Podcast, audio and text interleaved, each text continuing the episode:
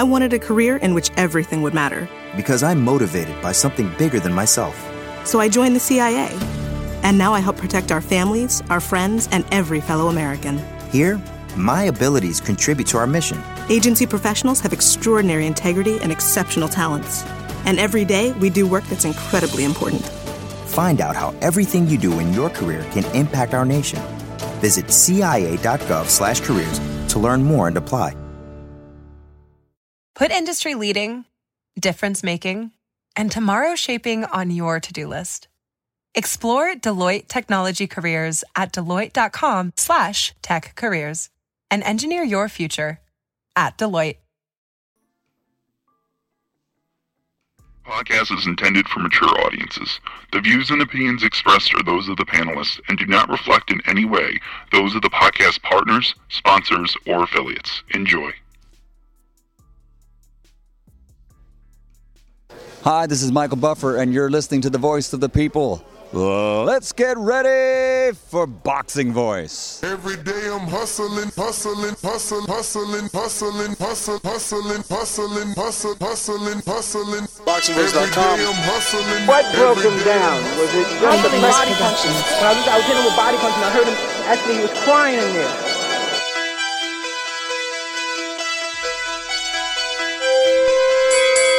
Were saying that Biggs was crying when you hit him? Yes. When when did that happen? And perhaps the fourth round on. BoxingVoice.com. So that you knew you had him by that time. Absolutely, but I knew he was, he was tough and taking those punches. Dollar Beyonce Productions.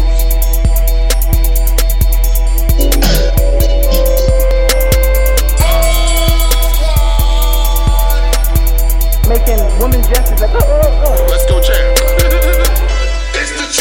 It's the champ. Shannon the champ. With the fake champ. Vitaly Vladimir Klitschko. BoxingVoice.com. I'm gonna treat him like he's a C plus fighter. I'm gonna dominate. I'm gonna dog this fight. I'm talking about punishment. We're gonna punish you for 12 rounds. Either the referee says you had enough, or you can say you had enough, or you can stay your ass there all night until you ain't had enough. Hey, I feel I'm the best in the sport, and to be the best, you got to beat the best. And all I did was beat opponents. I worked my way from the bottom to the top. I won a title by beating top competition and, and top fighters. This guy was hands title, he's paper champion. Do you feel that you're the best super middleweight right now? 100%. Let's go, champ.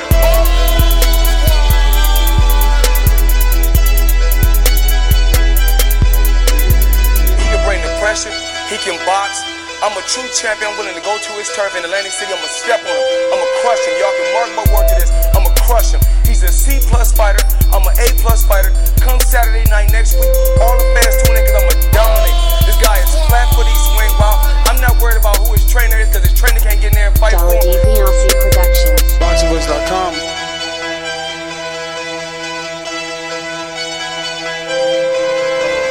BoxingVoice.com.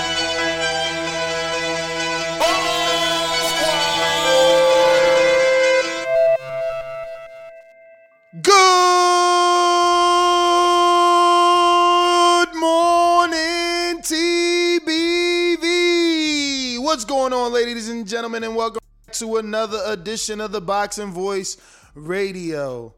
I am your host, Nestor Gibbs, and we're back to talk the heavyweight division, the biggest fight in boxing, the most anticipated fight in boxing. Fury Wilder 3 undercard has been announced, and it is lovely. It is definitely a uh, very good fight card. I mean, uh, three heavyweight fights slated to take place. Obviously, the trilogy between uh, Tyson Fury and Deontay Wilder for the WBC World Heavyweight Championship, as well as the Ring uh, Magazine belt, and more than likely the lineal championship that Fury has been claiming for some time. Then on the undercard, we have former PBC Al Haymon advised Efe Ajagba now in a multi-fight deal with Top Rank and James Prince taking on current PBC associate Frank Sanchez, whose last two fights have been on the zone, courtesy of his stablemate, Canelo Alvarez. And then the return and rematch of Adam Kownacki versus Robert Helenius uh, from Helsinki, I believe he is from. And uh, that was a fantastic fight. That was a upset win for Helenius. Obviously, Adam, the undefeated heavyweight, was en route to a possible Deontay Wilder uh, shot. Now, obviously, Wilder's extremely busy, but at the time, remember, Wilder still had the belt and, and they had him and Adam on the same stage. So, very, very good undercard fights. Now, um, you know, in terms of uh, in terms of uh, the rest of the undercard, um, we haven't seen the mention of Tommy Fury and Marcellus Wilder. Uh, that is a good fight, you know, that I think people would like and it can add to the pay per view, but I don't know that the money is there because these guys are names in their own right, even though they're in their infancy of their of their career, they are names, so it's gonna add more of an expense to the card. But as a fight fan, I think it's a beautiful storyline if we can put the brother of Tyson Fury and the brother of Deontay Wilder to open up this card, if not at least be on the undercard. Uh, but I, I I love the feeling of this card. I love the the throwback feeling of an all heavyweight card. You know, Eddie did this uh, not too long ago, maybe a few years uh, or less, and and and Don King used to love doing this. You know, uh, so I, I love it. You know, I love it. Um, that being said, we are scheduled to have Fabio Wardley on the show, also a heavyweight. Uh, you know, and uh, we're gonna be talking to him and asking him some heavyweight questions. And if you want to ask him, you know, some overhand rights and left hooks, go ahead and sign up to our Patreon page and become a member, and and, and shoot him a jab in, the- in the form of a question, man. Um, we're here, we're rocking out seven days a week. Uh, yesterday, I visited the, the the gym of Keith One Time Thurman. You could check out, you know, at least two of those interviews right here, and and and, and all of them on Fight Hype. Um, you know, I want to double upload, right? You know, uh, but I just don't have the time. I don't have the time, man. Um, and I wish, you know, on you know, I wish there was money to make because then I could just pay someone to upload my own. But, bro, like this is exactly why I struck a deal. If I had like, look, I did an interview with Keith, and on my channel, that shit did three hundred and ninety-two thousand views, right? Uh, excuse me, uh, three thousand nine hundred and twenty-five thousand views, which is a decent number. Uh, but that same interview on Fight Hype did uh, it's at like 130,000. So, you know, I'll eventually put my interviews on this channel as well, just at my own time. You know, I can't be a slave to uploading when it's uh, it makes very little sense. You know, time is money, money is time, and I don't like spending time uploading not to be productive. But um the views and the awareness and the comments, I mean, Jesus, I've never read so many comments on my interviews, bro. One of my Thurman interviews got over 1,200 comments and nothing negative, nothing about the interviewer, just boxing talk, you know, no trolls. It was pretty cool. So it's it's motivating me to do more interviews. You know, I've set up a few things, uh, you know, spoke to a couple of fighters and, uh, and I'm trying to head out, um, you know, to people's gyms again and, and, and, and put that awareness on these fighters, especially with a platform like Fight Hype that really gets the uh, awareness on a fighter out there, right? So, uh, again, ultimately, the goal is to um, do good business with Fight Hype and Ben Thompson and uh, have him upload the podcast over there so we could get more callers, more viewers to the show. Ultimately, this show is is my baby, and uh, you know what I love. So the merger uh, with Fight Hype is to grow this particular show more. You know, at, at the end of every video I do for Fight Hype, they direct people to uh, not only my my social media but to the actual podcast. So um, that's a bonus. Now, obviously, we gotta hope that the the, the the the viewer gets to the very end of the video to see that information. But um, I look at it like this: um, a percentage of something is is is is more than a percentage of nothing, right? So, like, at least having that end scene credit uh, we we have a probability of of it being seen by um, more people, and uh, that's all we want for the podcast because we want new characters and new callers, and and we want to give people you know their awards, get back to all that great stuff that we used to do, where we anointed callers of the year and gave them an actual award. I know last year we we we, we uh, definitely had winners, but we were not able to actually give them the uh, awards, and, and we want to get back to that, man. And um, you know, uh, this merger can help us grow and, and put some more eyeballs on the show and the daily podcast, which is what I love to do. It's, it's my passion. I can do this, you know, a few times a day. But like I was saying, if you haven't already done so, uh, head on over to patreon.com forward slash the boxing voice and drop a question for heavyweight Fabio Wardley who's coming off of a big win, great win uh, versus Eric Molina. Uh, he, he did that in, in, in great style. And, uh, you know, we want to talk to him now. Now we know that there's been a few mergers uh, with Matchroom and and and, and DAZN in the UK, and, and and to see what that means for him.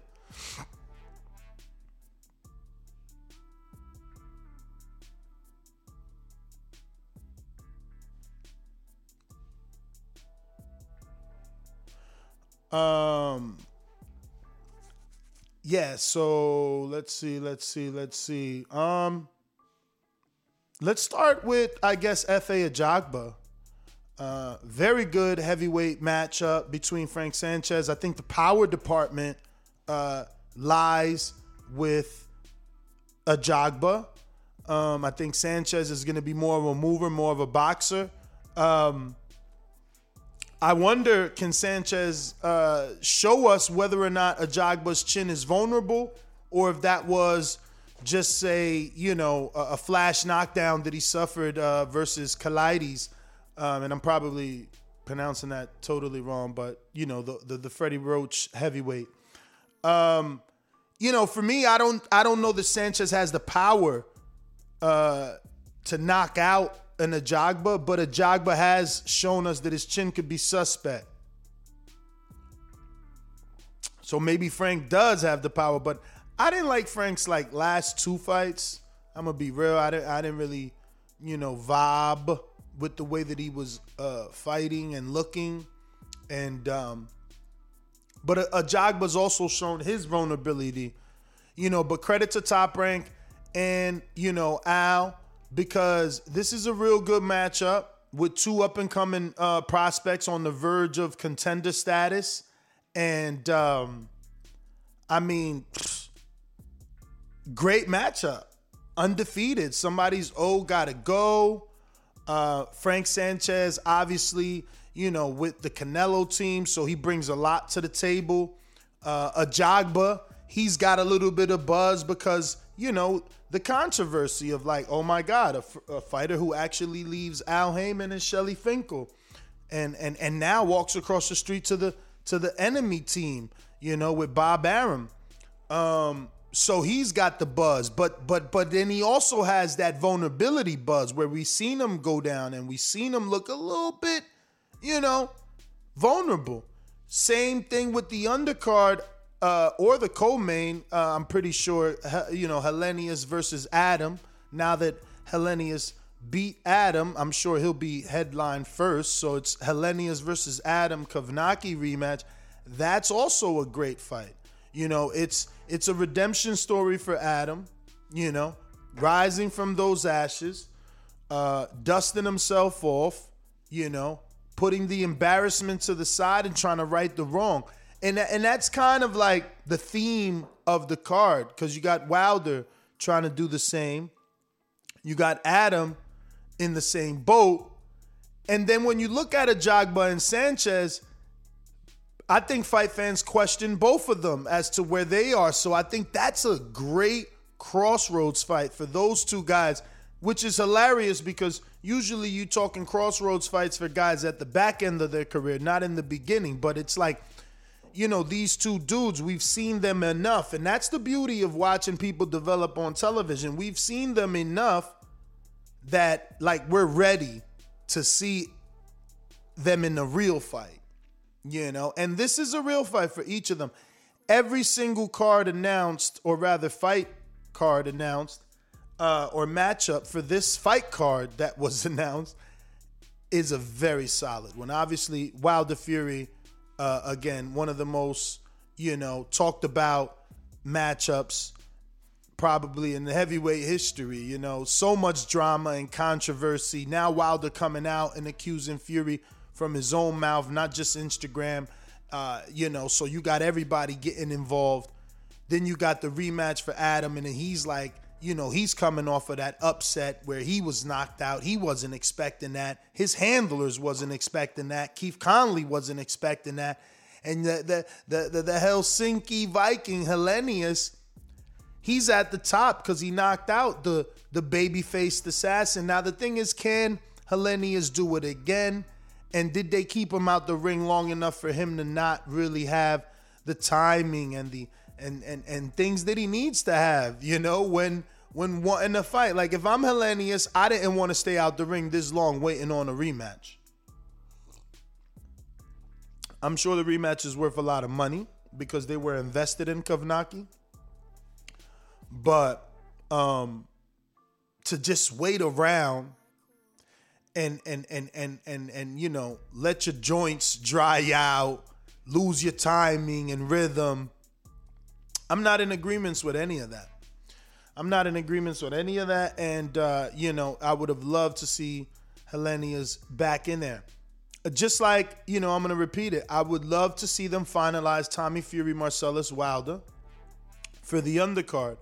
I think it adds a lot of American and uh, U.S. pay per view buys. Now, I'm not saying Wilder Marcellus is going to bring in uh, 50,000 or 100,000 buys on his own, but I think the matchup, you know, the, the, the storyline of two brothers taking on two brothers, like that could be something huge, right? I don't know. Did, did Vlad ever do that? Like, were they ever on the same fight card taking on two brothers? Like, two brothers versus two brothers is like its own theme.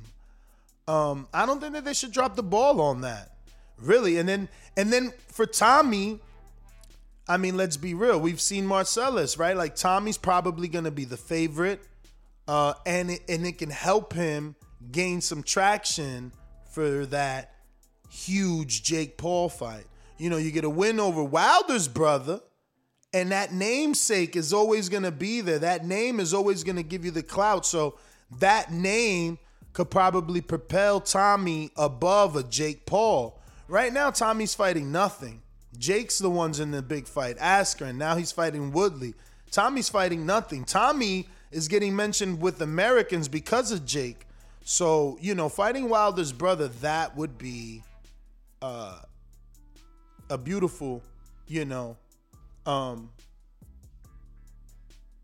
I guess caveat, right? It would be amazing uh, for this to be added to the card. Now, I don't know what else they can add, um, but four fights or three fights uh, seems, um, you know, four fights or three fights I've lost my train of thought with intrigue saying, quit holding out on Thurman off camera information you got. Laugh out loud. Is he fighting Ugas? Bro, off camera's information means, you know, not on uh not not not what's the name, bro? Not um not able to share with the with with, with the world, bro. For real. But um let me see here. Somebody said, "Can I get Hunter?" I know Hunter. You know that that that made me want to hit up Hunter. Like, is he in Miami yet? Is my man's in Miami? Go see my man's in them, the bounty hunter. I know they hating on him right now because he didn't take that Hrgovic fight. How could you get mad him getting way more money to fight whoever the hell he's fighting? Like, bruh, especially a dude that ain't been able to get get get that bread.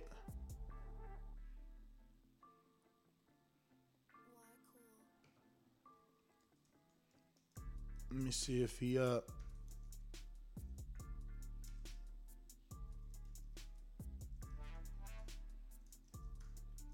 Yeah, sorry for the dead air, man. We rocking solo dolo, Scarface, no Manolo, putting in the work. You already know, man. Putting in the work. The grind don't stop. You know, growth will not come to those who do not plant the seed. You know what I mean? You got to cultivate it, baby. And that's what we doing every day. Every day working, every day grinding, every day trying to do better than yesterday. So uh yeah, man. Just like this card, I think this card is better than the last card. But we got Coach Myers with the super chat that says, "I never seen two brothers, but when we seen both Charlos and when Lil Charlo lost the title, Big Charlo didn't perform well after him. I don't know. Maybe it could work. Yeah, I mean, obviously that's always a, a risk that you lose in front of your brother, and it and it, and it and it ruins the way that he performs. It ruins his, uh, you know, like mindset. But um, I mean, that, that, that, that, that that's uh, that's something you gotta you gotta deal with. You know, you can't turn this opportunity down for Tommy because you're afraid that you guys are going to distract one another. This is a huge opportunity for Tommy. Huge. So uh I don't know that you turn it down. I don't know that you don't give your brother that opportunity because can he get it again? Like, is Tommy Marcellus Wilder going to be some sort of main event on its own? Who's going to pay for that on its own? Can it stand on its own two legs? I, I don't know. I don't know. Tommy versus Marcellus on the same card as his brother versus the brother, that's a totally different story. Totally different story. And uh, I believe that that little angle can work. I do. Now, these are the big cards, or rather, the big fights on the card. Uh, the question is, what do they add as openers or YouTube streams or, you know, whatever they decide to do? Yeah, intrigue. It was good to see Thurman working out and in shape, you know, not looking heavy, you know. Um, but I'll, I'll tell you this in terms of all fair. The only thing I can say is that he is uh, not interested in tune-ups. He's just not. And and you know, as a Thurman fan, I want him to have a tune-up, and he doesn't want a tune-up. He doesn't want a tune-up.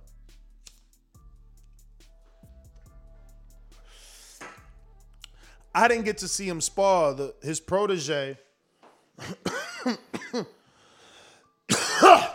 Woo! He got a protege that's 2 and 0 that he's been working with since the amateurs. And uh, that's a big boy. He's 154 pounds, but man, he's uh, genetically he's he's he's huge. You know, the biceps is like fucking Popeye. Uh, so it would have been great to see him spar that kid who's young, hungry, but green, but still young, hungry, and trying to prove himself, you know? And everybody acts differently when the camera's turned on, especially when I recorded the kid doing bag work. I, I know from watching him do the bag work based off me recording him, I knew like if I would have been there to witness the spawn, he would have turned up a little bit because I was there just not to be allowing Keith to get the complete better of him. Not that Keith couldn't do it anyway because of he's a world class fighter and this kid's two and zero.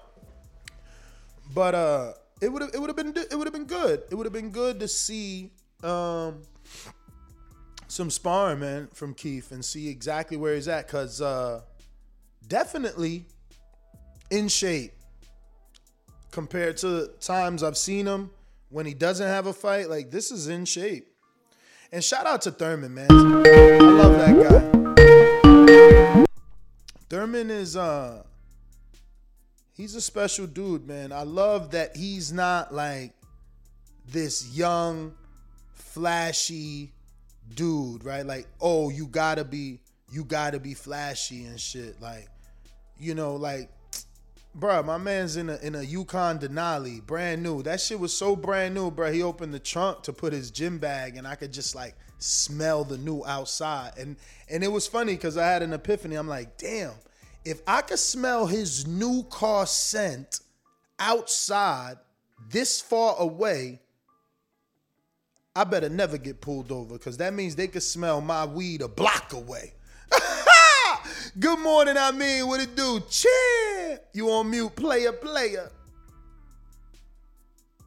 Top of the morning, champ. You know what we do? We grind and shine. That's what we do, champ. Grind and shine. What's great good? interview, by the way, on um the Fighting Voice Nest. That was a great interview, brother. Oh, thank you, brother. Thank you, man. Shout out to Richard, man. And uh, thumbs up for Richie. You know, uh, Richard is a, is a good guy, and he asked me to come on, and uh, you know, we had a we had a great talk, man. We we talked some boxing, and it was fun. Is I'm gonna start doing that, man. I'm gonna start doing some round tables, man. That's why I'm happy that you know you you you uh, took me up on the offer to join the panel whenever you available, man. Uh, I, I, we need more knowledgeable people from different parts of the, the world and region, you know. And I mean, I believe he's from like the, the West Coast, so it's always different. Uh, you know, like we favor. I think the East Coast favors black fighters, you know, uh, because tri-state area we're so urban, like that's what we develop. I mean, obviously, I can't just say black fighters. Uh, I guess um, black and Latino, uh, but Caribbean Latino, right? Like, because we don't really get Mexican fighters that come from the East Coast, like the And to your, Mexicans. to your point, to your point, I think that distinction because the, the black and, and Latino fighters, the culturally we in the same neighborhoods. You know what I'm saying? Like Yeah. we all in the same spot, so it's not really that much of a difference. The West Coast, you know, West Coast is Mexico, so that's there. So you could see how that lends itself to that that, that tribal experience, though. Turn that phone sideways. Yeah, here we go. But uh listen, man, we got Fabio Wardley, heavyweight out of the UK Matchroom. Uh I believe is he Dillian Whyte son? I think he's Dillian Whyte son, man. I know he used to spar with Dillian. I'm pretty sure he's Dillian Whyte son. And uh you know, it's funny. I see y'all in there saying, "Yo, get Ring IQ, bro." Y'all don't even know. I hit Ring IQ up in his infancy, man. I I, I seen the talent in that dude long time ago, man. Shout out to Julius. But uh, you know, shout out to Julius, independent dude, um, stands on his own, and he did not want to come on board. But I, I definitely, uh, I love the way that he does what he does, the voices, the fucking like sound bites, man. I mean, yeah, you know, I think he would have been an amazing fit. Uh, but shout out to uh, Ring IQ. The dude works too, man. He stays like creating memes and shit. My man don't play no game with the meme game. But yeah. Heavyweight boxing. I mean, man, what do you think about this undercard, bro? I'm really feeling this undercard. Like, I mean, obviously, this isn't an official announcement. I mean, I'm pretty sure this is a Coppinger source, and it made it this way to boxing scene. But like, this is a decent undercard, and I, and I really uh, will continue to push for them to give me the Tommy uh, Marcellus on the undercard because for those two guys, you know, early in their career, this is a great payday and some great attention that they can get. You on mute, champ? Still, I'm still a rookie at this, man. I'm still getting my wings, but um, I yo, the undercard is a we talking about the um Helenius and um Yeah, yeah. Ajagba versus Sanchez, Helenius versus uh, Adam Kownacki rematch. we've been waiting for that rematch for a while. Yeah. You know, it's been a heavy- long time. Let me double check that. You right. Let me see when the last time they fought. Cause damn, I feel like it's been a year now. definitely a year in the bubble because I remember I blogged that one because um we we did the immediate reaction. We were so surprised. Uh, July 24th. Lord, it's about to be a year. No, that's the date of the new fight. Uh, damn. So that's already on the undercard. So it's already official. So yeah, it is a year, bro. My man, it's gonna be more than a year. My man last fought March 7th, bro. Lord, Lord. I hate that he's all the way in New York now, and I'm all the way down here, man. Damn. Keep your head up, Adam. But Robert Helenius, see, that's what I ain't like about Helenius. I wanted him to at least get a fight, bro. He waited a year for this rematch. That's crazy. Isn't it? Isn't it? Uh, isn't it funny that this had a rematch clause when when when when Sean Earl had no rematch clause, Pacquiao Earl got no rematch clause. You know, it's funny they pick and choose which which which rematch should get a clause.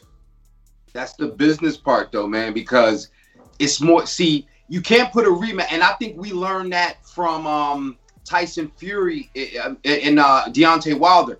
If you put a rematch clause in there, and maybe not that fight, but my, my point is you put a rematch clause in there, win or lose, you both won because the next fight's gonna be more. And even sometimes you look and you say, Did, didn't Andy and um, AJ have some issues renegotiating towards the rematch, even with the rematch clause? Absolutely. So the rematch clauses is tricky because somebody gonna say, yeah, you know what? I, I made 10 million, but I know I could get at least 15 to 17 guaranteed, and then so on and so forth. So, you know, you have to pay me to lose and pay me more when I win. Yeah, man. I mean, for Helenius, he's in a good position, except for the fact that he's been out of the ring over a year waiting for the rematch, you know? Uh, but at least he gets the rematch. I- I- I- you know, it'll be more money and he'll be billed as the A side. But I'm worried of the inactivity. You know, did that add any rust? Did that add any, uh, you know, did he lose his timing? For Helenius, I think, you know, I think that my my my, my most notable memory of Helenius is the Chisora fight. And when you tie the two of them together and you say, yeah, that's that's when we really kind of got big on him and say he might be able to put some work in. But being a battle, yo, that was a battle.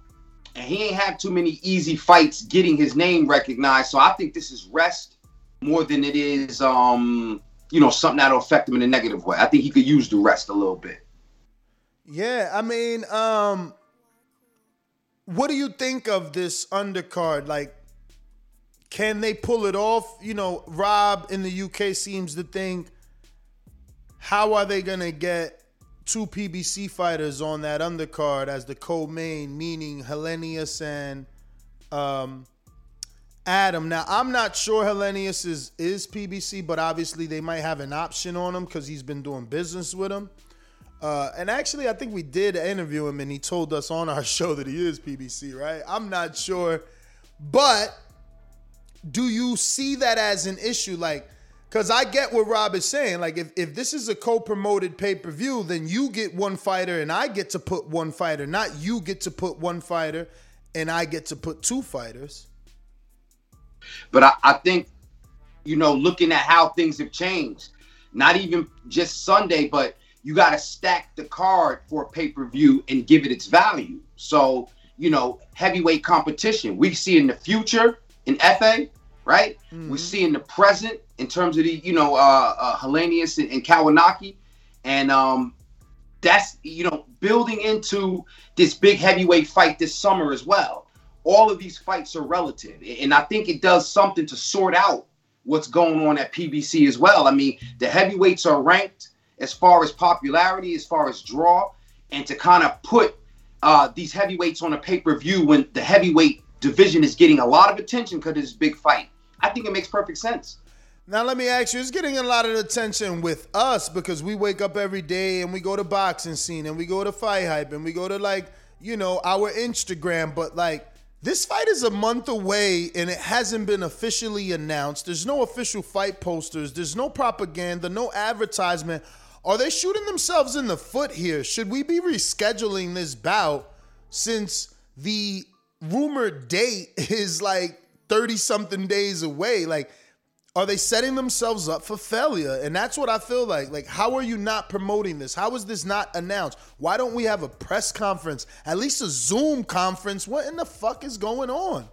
Like, really? I no no build up at all. But I think they're banking on the fact that you know um, it's the heavyweight division, and there's knockouts more than likely going to happen. They're Um, crazy, man. That's that's stupid to think that way. Like, oh, we'll just run a few clips of Wilder punching him and Fury knocking him out. That's not gonna work. That's I mean, I don't think that's gonna work, bro. I mean, they got us for sure. But how many hardcore fans are there really, right? Like, you know, like uh, 250,000 or is it 150,000? What did Bud do versus Postol? Those are the hardcores. 250. I doubt he did that, but I mean, all right. but those are the hardcores, you feel me? Uh, The dudes that bought, you know, uh, Bradley Marquez and, and Marquez Baby Bull and and and Roy Jones fucking B Hop. Those are the hardcores. You know, uh, I don't know that we got a million hardcore fans out here, you know, that are just gonna buy this fight on GP because we remember. Uh, I think we definitely uh, need some promotion, you know. Well, another factor, definitely, it's got to go outside of the hardcore fans, but we, we talk about it all the time. I think Helenius is um some kind of Nordic. Is he Sw- Swedish or something? I thought he was Or from Helsinki, Finland? man. Ain't he from Helsinki? He he gives me that Helsinki vibe. Ever since I watched The Heist on Netflix, he gives me that Helsinki vibe. Remember they had that Viking on on that show? They call Helsinki. Yo, and that's his nickname, uh, the Viking, right? So you you got that element, and then yo, I see. Here's the funny thing. I went to um, damn, I'm trying to remember who it was, but it's when Kownacki. I was at Barclays when Kownacki fought Charles Martin. I'm telling you, bro, the arena was packed for that fight. It might have been it might have been Granado's Broner, but the arena was packed. The Polish contingency filled the stands. They stood for the entire fight. When Kownacki left, everybody else left. And my wife is, I'm talking at least two, 3,000 people left the Barclays when Kownacki's fight was over. And my wife is sitting right on the other side, nodding her head like, yes, because we were there. Hmm. That's what they're banking on. Not exactly smart, but it is another market. So hardcores, regional pride, people that are going to be tuning in for some sort of entertainment. You know, again, not for pay per view. That's not the kind of marketing you put out for pay per view when you expect a return on your investment. But um, I guess that's their plan. Interesting, man. Interesting. Uh, I, I want to see how it how it plays out. I mean, there's always the angle that Bob, uh, being cheap, is just like, yeah, go ahead. You know, you do two fighters and you pay your two fighters. You know, that way I got a one less slot to fill, one less check to write. I mean, you know, maybe, Yeah. maybe. I I think Efe though that's his priority. So I'm not saying he don't have to take care of nobody else, but um, you know, if he shit, he ain't taking care of Terrence. You know, you seen the picture, you know, uh, and I'm not sure if that was necessarily the photo op that's being used for the for the press release, but he posing with Shakur. So Bob has a, a different approach to where he's taking care of whoever's in front of him. He's, building up whoever's in front of him. So yeah, that does make sense. He don't want to have to split his bread with but the one guy he's interested in taking care of at that particular time, and that's Efe. Yeah, I mean, yo, that fight, I'm, I'm, I'm, I, I, you know, I don't know how. Like, I feel like I never really vibed with Sanchez. Like, I feel like he's a little wide and and and soft punching, but then I feel like Efe might have a vulnerable chin, like, and poor defense. So this is a good fight. I wonder how that's gonna turn out. I also think Sanchez is slightly undersized. Like I'm gonna have to go Google him and see what's his actual statistics, right? Because I feel like he's slightly undersized for this, uh, you know, heavyweight division. Where Jogba's, you know, I, I've met him in person at Ronnie's gym. This dude's no little man. But hey, look, uh, the the Cuban Flash is actually six four, and he's been weighing in at around two. Last fight was 237, but before that he was 229, 227, 222. So maybe he was a little out of shape. Pandemic fight uh, when he fought here in. Oh, he just fought. That was uh, in May on Canelo card.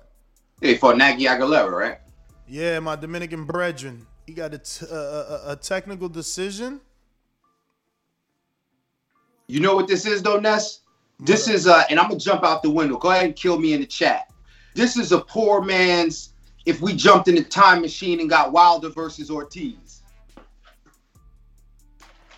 as far as Efe versus um. okay, I hear you. I hear you. There was that comparison to to Wilder from Efe, and obviously with this dude being Cuban, I can see the comparison to Luis Ortiz. I got it. I got it.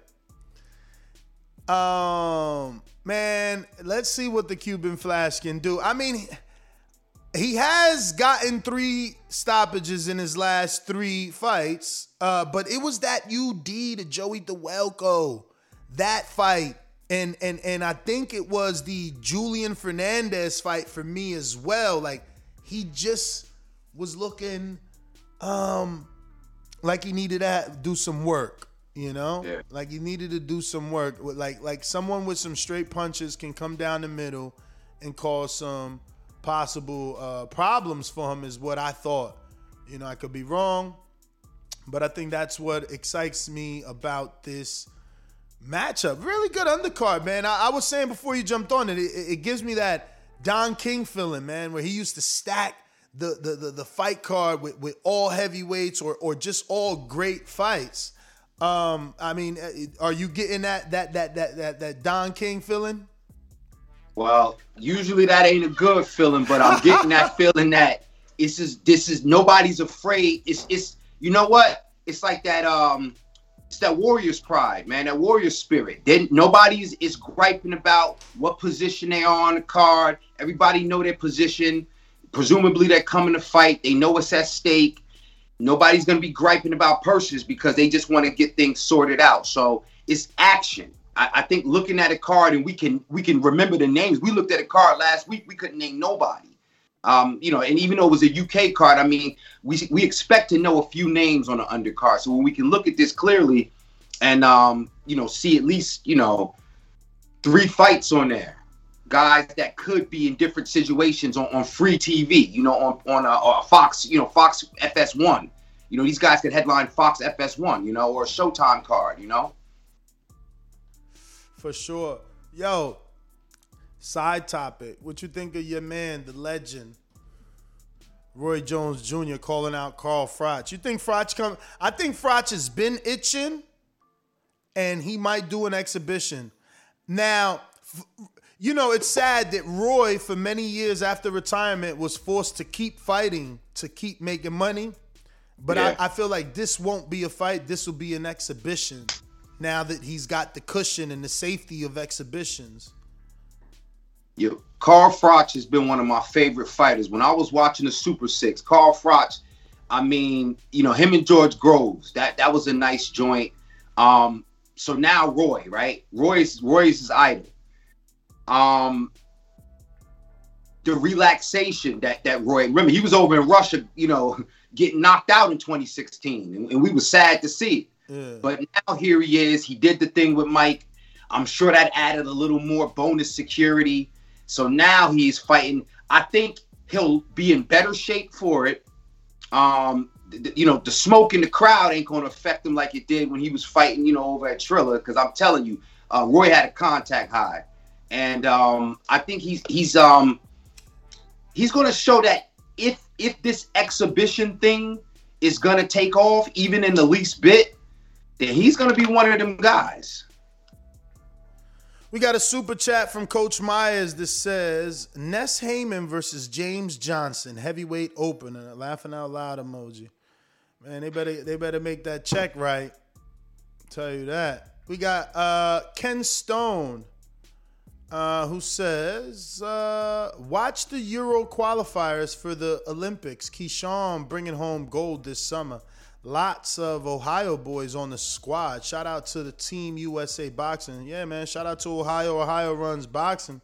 Shout out to Keyshawn. I was watching his interview with Punch Drunk Boxing. Follow my boy Punch. Uh, and, and and Keyshawn is going back to the Olympics. He plans on bringing that gold, and uh, he's such a businessman, like his handle says. I mean, he was like, "Yo, I, I I'm glad I didn't sign with nobody because now I'm about to go back get this gold, and we're gonna have to talk all over again. If I would have signed, I would have been stuck in whatever contract I signed, then came back and got a gold and made whatever company I was with more valuable at a lower price. Nah, that ain't happening. we gonna get this gold and we gonna sit down and talk. Y'all already seen what I could do as a pro. Plus, I'm coming back with the gold. Oh man, yo, that boy on fire. I think Earl was the last cat that made you know the, the Olympic gold medal mattered, and before him it was Ward. So I think Nah, Earl you ain't know, get no medal. We better stop that. No, no. What I'm saying is that well, I'm sorry, I didn't mean to say Earl. I meant to say Shakur. Oh, I'm thinking he got Earl, silver though, but he got silver. Remember the Cuban beat him. but he got gold the year before because him and Claressa was in that competition to see who could go back to back with gold. I'm pretty sure. I mean, I know you're good with the memory, but I'm pretty sure that's wrong. Like I, I thought the narrative was Ward was the last Olympian to medal. He was the last male Olympian to get gold. Exactly, male. So then that makes Shakur not able to get gold if Ward was the last. Well, I think that was that's what Ward was hanging his hat on. We'll we'll look at, it, but I think that's what he was hanging his hat on at the time. And then because he was out many moons before when Shakur was still in the Olympics, and that was the big setback for Shakur was that he was coming out doing it, and he was the best since Andre Ward. And now, not only did he get the gold, he might get two golds, and then Claressa got the two golds. I could be wrong though. I'm pretty sure that is. I never heard of Shakur already getting a gold. Like I thought the first time to the Olympics was when he cried, when he lost. Like that was the whole reason he went viral. Cause he got he felt he got robbed and he showed his emotions live and people, you know, people always love a sensitive man. You know, all that hard shit is cool, but them women love them a sensitive man. So my man went viral from that. I don't remember him doing the Olympics twice. See, they saying Shakur got silver. Okay. Yeah, only one. I'm pretty sure it was only one silver. Um, but I wish, I wish. hmm Yeah, man. Uh, everybody remembers him crying. The thing is that we all remember it for different reasons, man. Uh, I'm no different than Shakur, man.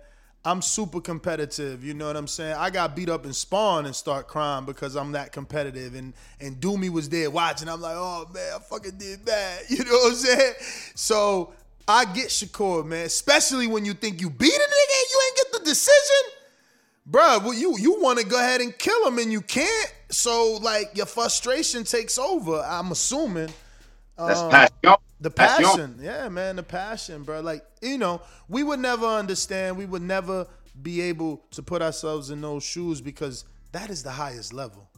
Competing for your country and then being the last fight in the Olympics and then losing it by robbery, you know, um, that shit gotta hurt. Shit gotta hurt, bro.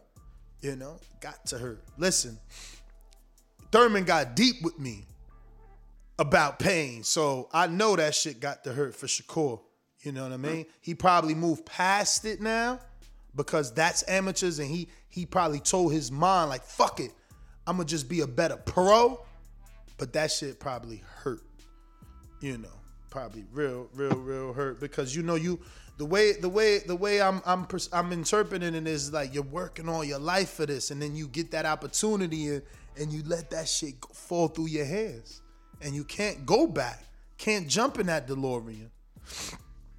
So it's it's it's it's interesting, man. I mean, I love this sport.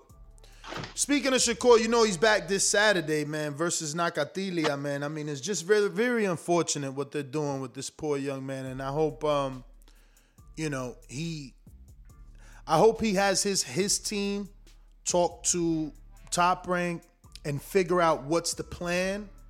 Um, because I mean, if we Google Shakur, I don't know that anybody remembers the last three opponents he's faced. You know, including this one, right? Like I'm I'm including this person. Um, so yeah, I mean, look. Ever since he won the world title, he fought Felix Cabral, Toka Kahn Clary, and now he's fighting Jeremiah Nakathila. And it's just like, that ain't it. That ain't it, man. Why does Top Rank do this, man? I don't I don't really understand, man. I wish I could understand, Bob. I guess I've been too critical. But I mean, I don't understand. Like, how do you have three fighters that the world think is good, right? Like you had Loma, you got Crawford, and you got Shakur. In all these fighters, the common denominator is you don't give them the tough fight, and you give them dudes that are smaller or or or or lesser known. Like Loma, at least he gave him some names. You know, he gave actually a lot of names. We could take Loma out of that, but there was still some diet in there. You know, um, Walters was off a layoff. Marriaga was moving up. You know, a lot of stuff in there. But when it comes to Bud and uh Shakur. Shakur, people are calling these dudes the next greats, the next Floyd Mayweathers, the next ones, the the guys. But but but but then top like how do you have this kid so young and you could have made history. You could have made him easily the unified, you know, the youngest unified champion ever. Top ranks youngest unified champion ever, youngest man to unify in in in, in 14 fights. You know, he would have done it actually he's at 15 now, so he would have done it uh on his 14th fight. When he fought Cabral, Hall, he should have been fighting Warrington. Like But how, Ness, how did Top Rank not sweeten the deal? You had a kid who was a champion and willing to go to the enemy territory in another country, not just the enemy backyard, another country. And you couldn't make that deal where he would say yes so that you could have the first youngest unified champion ever? Bob is on some playership, bro. Like, and this is this is the thing. It's crazy, man. He had Loma as his priority at the time, mm-hmm. wh- rightfully or not. He was moving Navarrete around. You know what I'm saying?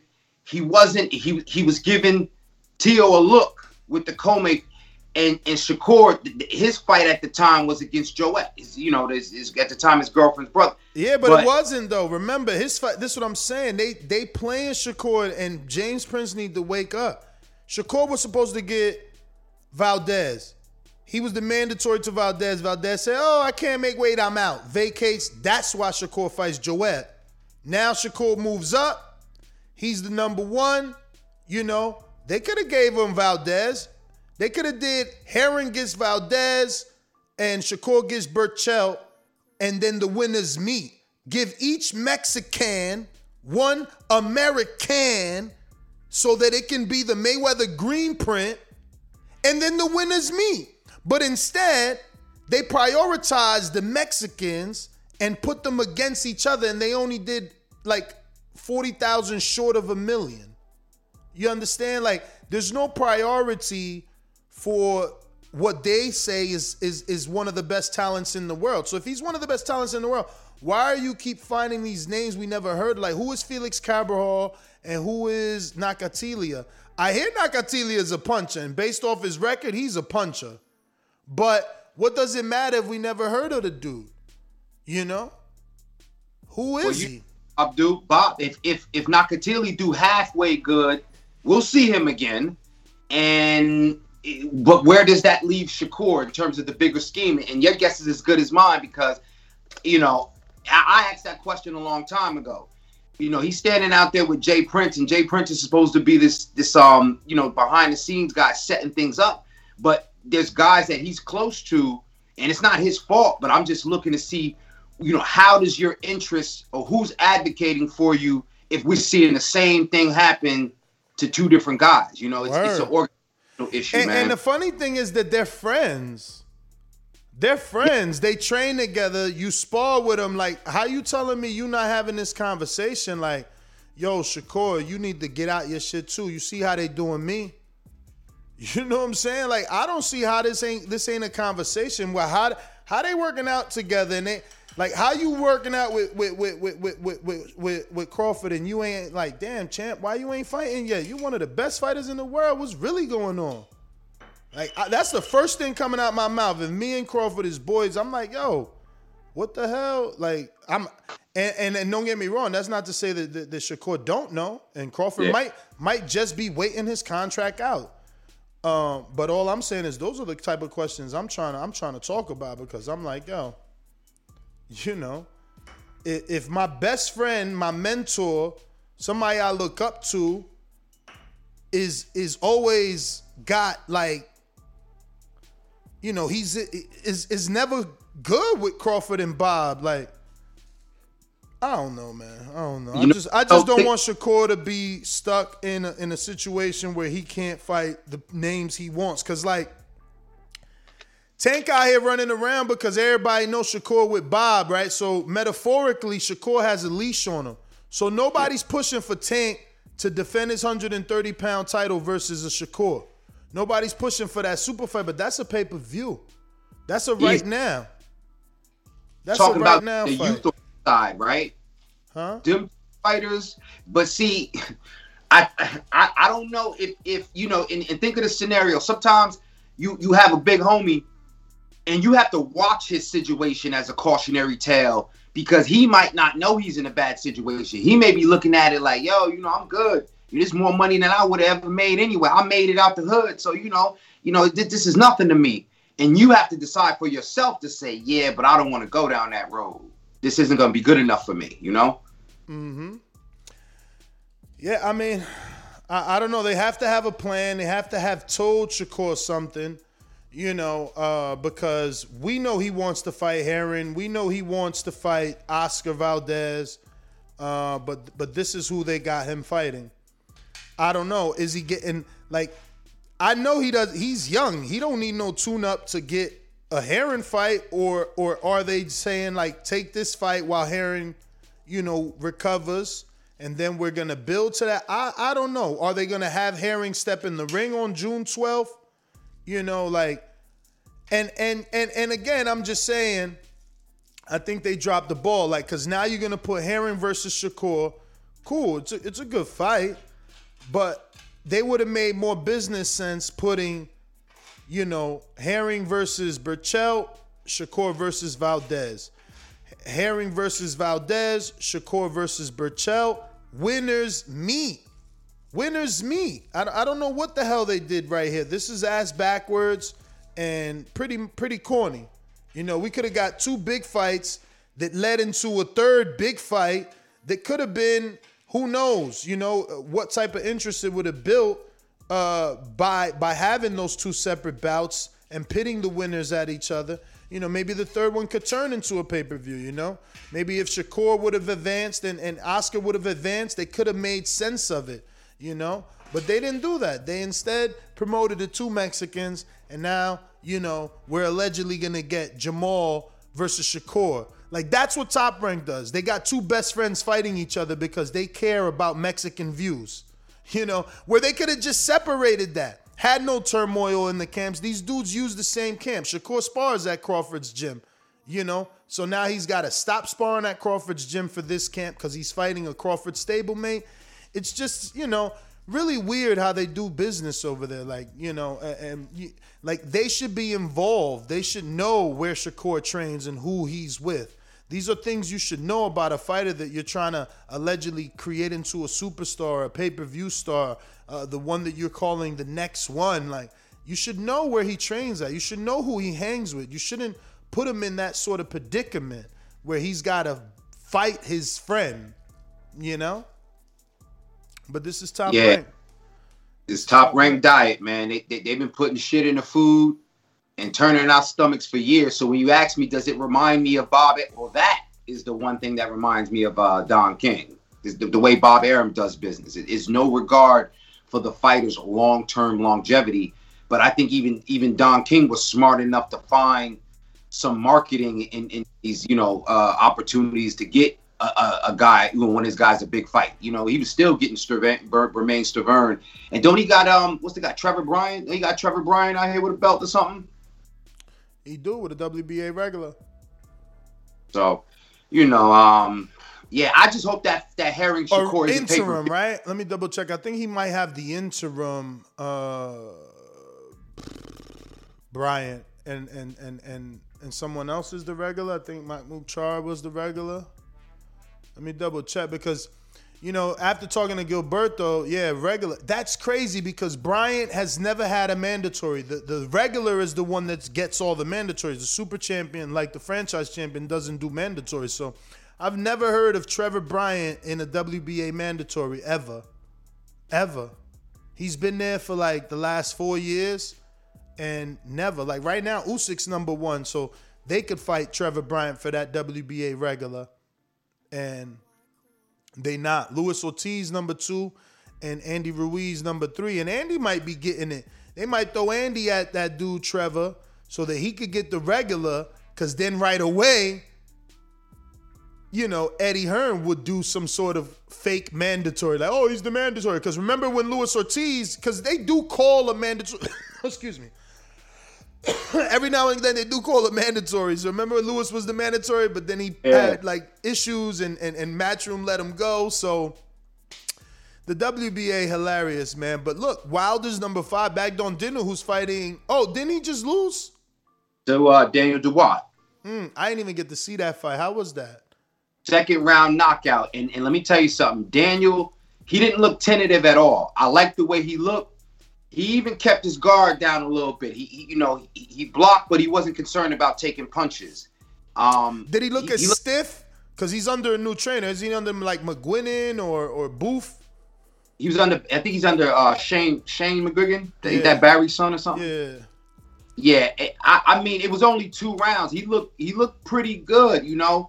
Um, I think he looked confident. He didn't look like he was he was content. He looked more confident than Andy did, and I, I think that's what I was trying to measure it by. He looked more confident than Andy did. He looked like he was he was coming forward. He wanted to mix it up, and he was trying to set up that power shot. He came out trying to be Don. I said, would he be different Daniel Dubois or Dynamite Daniel Dubois? And he's back to that Dynamite. You know, uh, that that Dubois fight was a WBA elimination bout, so he might be getting a shot at Bryan pretty soon. And and if anybody could do business with Don King, it's definitely gonna be Eddie Hearn. Eduardo Hearn. Eduardo Hearn. Listen, let's open up the phone lines. Look like Fabio Wardley's still in sparring or something uh, fun like that. So in the meantime, I want to go ahead and take some phone calls. You want to call in, give us your opinion on uh, whatever boxing topic you've been hearing us speak about. Do so. One four two five five six nine. 5241 press 1 one time to voice your opinion right here on the voice of the people hotline. Don't forget you could also add nestor gibbs on skype to be part of the conversation. And you still have an opportunity to drop a question for fabio wardley uh, before he jumps on. Right now i want to go to the super chats real quick before we go out to the phone lines. We got uh, andre Dakota that says uh, Bob is cheap, plain and simple. When are we going to understand that? James Prince can only do so much for his clients. I mean, he can definitely take his clients away from there. And and Bob knows that James has bought people out their contract before. Um, so, you know. R. Jonesy, aka Gavo, I believe, right? Says, I remember EJ was with Shakur asking, really? Top rank? Laughing out loud emoji.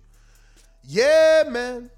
I don't remember that, but you know, um, it's it's it's so you know people used to call me a PBC fanboy for years because I seen the freedom that Al gave his fighters, and it, and I think it comes because Al was in the music business and he knew that artists were also uh, locked into contracts and and music deals and shit, and uh, I think he came into this business trying to do things differently, and uh, we see now that his way is the better way. We see now that he gets it done. He gets it done. Don't get me wrong. Eduardo Hearns gets it done as well.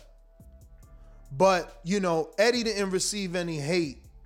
Eddie has always been congratulated for the things that he's done, whereas, you know, Al gets shamed and and and and, and you know, talked about and all type of things. Um, because you know a low key dude from Ohio, and he's you know secretly running this industry with a very basic business principle. is that if I do good business, I'll attract more business. Bob yeah, I mean, I don't know about all the good. Bu- I mean, oh yeah, good business, yes, but some of this matchmaking, they got their own diet going on as well. PBC. Oh, for sure. Boxing in of itself. I mean, we talked about it the other day.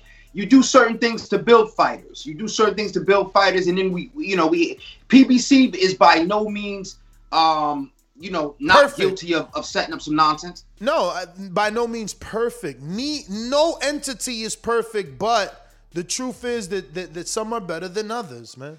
It's politics, the lesser of two evils. You're gonna vote for one guy than the other guy, but you realize they're both politicians.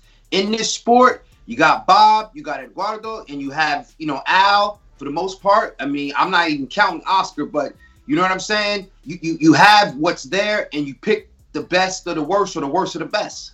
Yeah, yeah. I mean, listen, there's no justification for fights like, um, you know, whatever's going on on June 19th. You know, they they dropping the ball. Look, I guess what they're doing with Jamal is what Bob is doing with Shakur.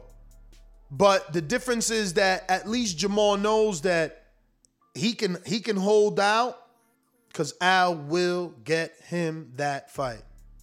Al has proven that. Anybody wants to hate on Al, cool.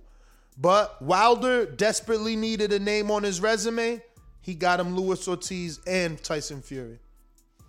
Lara wanted Canelo. He got him.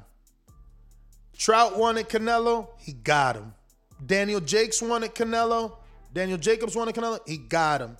You know, Caleb will probably get him.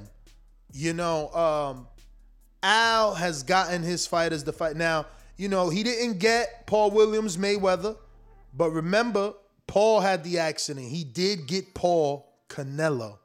Like, there's gonna be some diet, but he's getting his fighters that are not extremely popular, not television friendly. You know, Jacobs, Lara, Trout, those dudes are not Gennady Golovkin. They do not tell the, the network, hey, I bring excitement. Those dudes were opponents, and he was able to get his opponents a big fight. You know, Canelo didn't need to fight Trout. He was waiting for Cotto to beat Trout.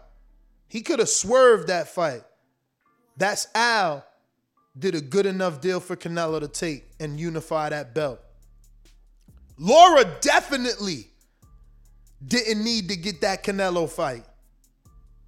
Al did that. So, you know, let's let's uh let's uh remember that there is no list of fighters that we can go down and be like, well, Bob got so and so that fight. Like he don't really do cross promotion fights. Like he don't really look. Look at what the new headline is. I mean, you seen it. You in the pre pro now. What the fuck did Coppinger say? The worst heard words I could read in my life. I'm paraphrasing, but I'm pretty sure it was word for word. He said, "If Bob, if Bob allows Joe Smith to fight Daniel Jacobs, Joe Smith will make the first multi-million dollar payday of his life. If he allows, motherfucker, don't you work for me? How you gonna allow me to do something? And this is what I'm saying. Show me the history of fighters like I just gave you that that Bob got them the big fight on another platform. That Bob sent them over to another because that's what that's what that's what Al did. Here you go, Canelo and, and Golden Boy. Y'all can use Lara. Y'all can use Trout. Eddie, you could use DAZN. You could use uh, Daniel Jacobs with DAZN. Canelo, here you go. Jesse Vargas, you go. Go make your money with DAZN. Mikey, go. What you talking about? We here to do business. You know what I'm saying? So these dudes gotta gotta wake up and smell the coffee, man. Somebody's doing business. Someone, you know, makes it hard to do business. And I mean, I don't know if you muted again, um, but I don't know. So you could give Yeah, me. okay, okay. Bro got lent out too. You know what I'm saying? To make the fight for Pac. You know, Uh, nah, that was a PBC fight, Pac and Broner. it, it was a PBC But fight. but but but he would have showed us that he would have let Broner out if he would have let that Haney fight get made. But, but Broner didn't want that fight though, you know. Broner didn't want that fight, but I, but I think like the Gary Russell fight, if that shit could have really, really materialized, like if Gary could have been happy with the contract, according to Gary, obviously, you know, there was some shit saying he had to fight somebody else. You know, uh, you right, you right. Tank on a diet, but that ain't a PBC diet. You can stop that ignorant boxing. You can stop that right now. That is a Mayweather diet. Let's be clear. That is the Mayweather green print. He's fighting Mexicans and Latinos on, on pay-per-views and big days. That's that's a Mayweather green print. Let's not even play any game of trying to say that's a PBC thing. First of all, he's a Mayweather promoted fighter, you know, not a PBC fighter. You know, his fights are on Showtime, uh, not on Fox. You know, um, different. Uh, Wilder was on a diet. I'm answering all these free questions because you know you hate in a day. You on one a day. Wilder was on a diet of people hiding from him, you mean? You know what I'm saying? But listen, uh, remember, I struck a deal with Fight Hype. So uh, if you want to see my interview with uh, Keith One Time Thurman, check it out on FightHype.com. I'm also at my own pace uploading to my YouTube channel. I got two on my channel right now. Um, but if you're into comments, obviously there's going to be way more engagement on Fight Hype. Uh, so you can watch them both. Support me here and support me there. Um, we trying to get the word out, uh, the awareness of the boxing voice, you know, and and and the podcast. So uh, we're we're putting our interviews on on on Fight Hype to get that attention, um, to get those eyeballs, and uh, that engagement in the comment section, man. You know what I mean? letting them know we talk boxing over here too, man. We're over here, we're rocking out, and we're doing it seven days a week, and we're taking phone calls. We want to interact. We want to hear your opinions on everything that the sport has to offer. And uh, yeah, man, let me get to these phone calls. Looking like we got somebody already in Baltimore. Who is it? I'm gonna learn that number pretty soon here. Actually, yes, yes, yes. This is Ra. What's going on? Nothing. How are um, you, brother? All right, so I'm good, brother. So I, you know, I just, uh, I was just thinking about this on my workout this morning. Um, you know, far as boxing, um, far as competing, you know, when we get into sports, we compete against the best. So it's like in boxing, I just don't understand how you know dudes can call themselves warriors or anything like that when they're not competing against the best. You know what I mean? And as far as Tank go, you know I know Coach Calvin personally, so it's like for Coach Calvin to just like, okay, so Tank is pitching that chasing legacy stuff, moving up to 140, but he's fighting Barrios. I mean, Barrios is not nobody really at 140 to be saying you chasing to be great. I could see if he was chasing Regis or something like that, but he's that's not, you know what I mean. They as as supporters of the sport for so long, it's just like how I, I'm just thinking about just doing away with, you know what I mean. I'm trying not to because I love the sport so much. I go I'll go back to Vernon Forrest with it, but you know it's just like boxing and like how y'all were talking about Bob and everything like that. Like it's just it's not right, bro. You know, the only thing you can do to fix it is boycott boxing or something like that. You know what I mean? Because this is just not. They just hustling an art form. You know what I mean? So I'll let you speak on it. But um, I I was just thinking about that this morning. It's funny how you was talking about Bob Arum and stuff like that because they just killing the sport, man. Peace, man.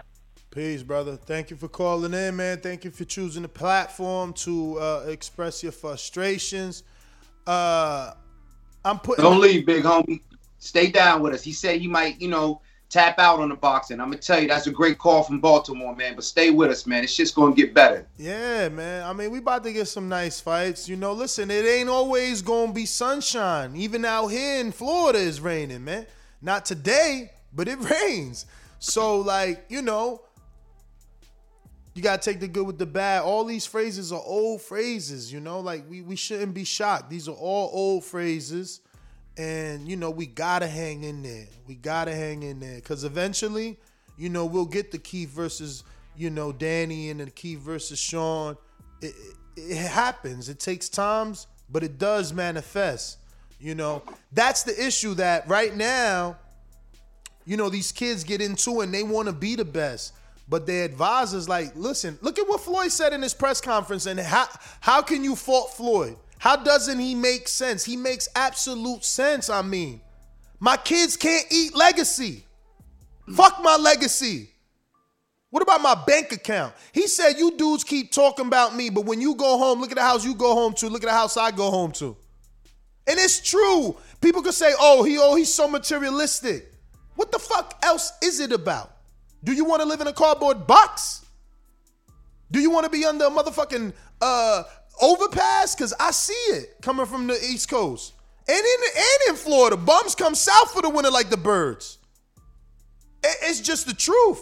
So like, dudes got to stop talking ridiculousness. You know what I mean? Um, but fighters also have to be like, yo, I never had a million dollars. Now I got a million dollars. I can make this million last.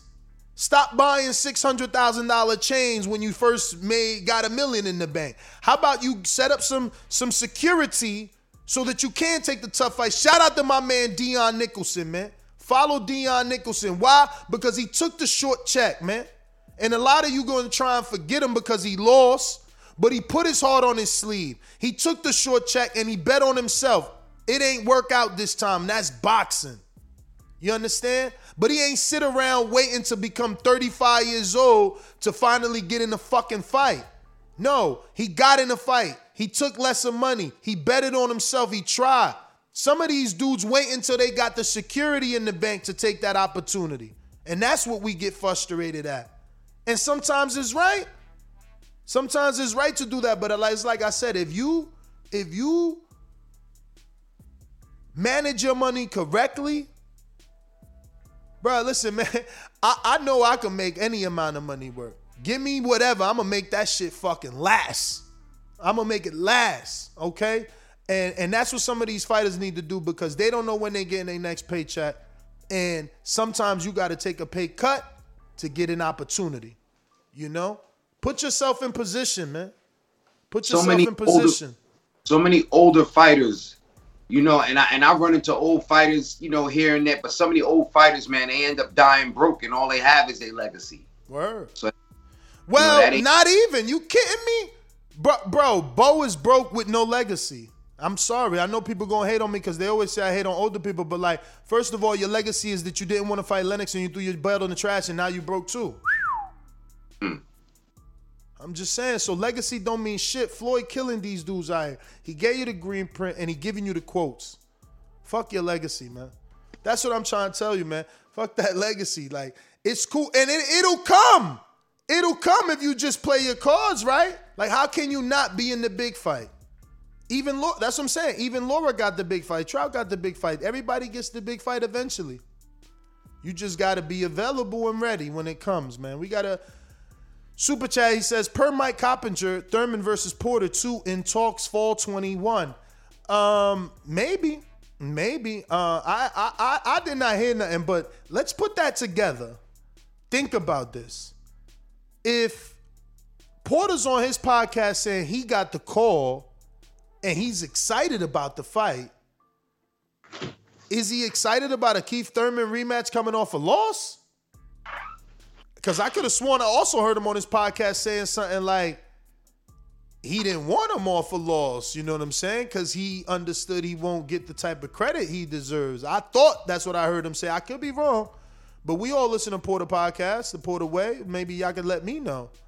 Um, that being said, we got another super chat here coming in from Joshua Davis, who says it's interesting, though, when you think about what Buddy McGirt said, also Gary saying he hurt him in sparring, Prince gets things done except for Shakur. So basically, he's saying maybe we don't know Shakur is chinny, but then that would be the complete opposite of what every fighter says when they watch him spar and when they spar him. He spars up in weight. He spars Crawford. This kid's 130, just moved up from 126. He's 130. He spars Crawford. He spars Troy Isley. these these dudes look up to him. How you gonna look up to a dude who's chinny? Dudes literally coming on here talking about, yo, Shakur is amazing. I just be what like I don't know if y'all paying attention when I'm interviewing, but I've heard my guests say they be amazed at how Shakur be in that ring, how intelligent he is, you know, how fat. Like I'm not running with Sha- Shakur doesn't have a chin. Um, dude, the dude wants the sparring to be leaked of him and Lomachenko. Like, who, who, who's got even a fucking? Who's ever said that? Maybe Gary, the only dude. Who's ever said they hurt Shakur? Like, nah, I'm not running with that without proof. But good, good, good, good debate. Good debate. What about you? You believe Shakur could be chinny, and that's why Top Rank is keeping a leash on him? No, absolutely not. I, I don't believe that. You know, maybe that's some sort of weird marketing. You know, to say you know if he's in a fight against this big puncher, he's getting ready to. You know, maybe maybe that's what it is. But I ain't never heard that before. Yeah, me neither. Me neither. I don't know. What about y'all in the chat, man? Uh, Ken Stone with the super chat says, uh, "Give me Khan versus Broner." I'd love that. I'd love that. I'd also love um, Thurman versus Khan. You know, Broner versus Thurman. You know, uh, he never got the call for neither of those fights.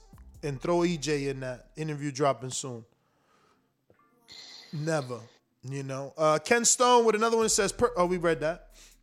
Intrigue says Thurman gonna finish the job on Porter this time. Hashtag one time back.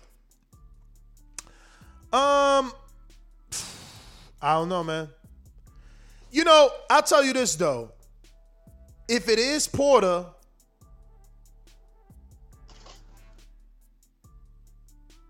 it could be a dangerous fight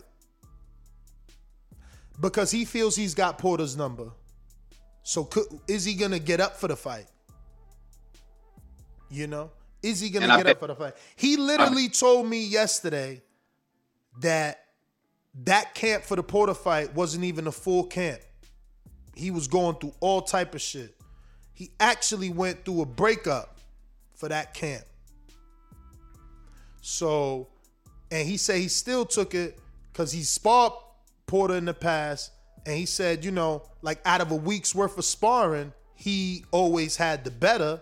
So he like, man, I'm taking that shit, and he took it. And he said, as you can see, in the beginning of the fight, by the round the second round, I started playing the rope though because I wasn't in full conditioning. So I felt I wanted to feel his power to be to know that I could do that in the later rounds. And if you remember that fight, his back had mad webs on it from being on the rope so much.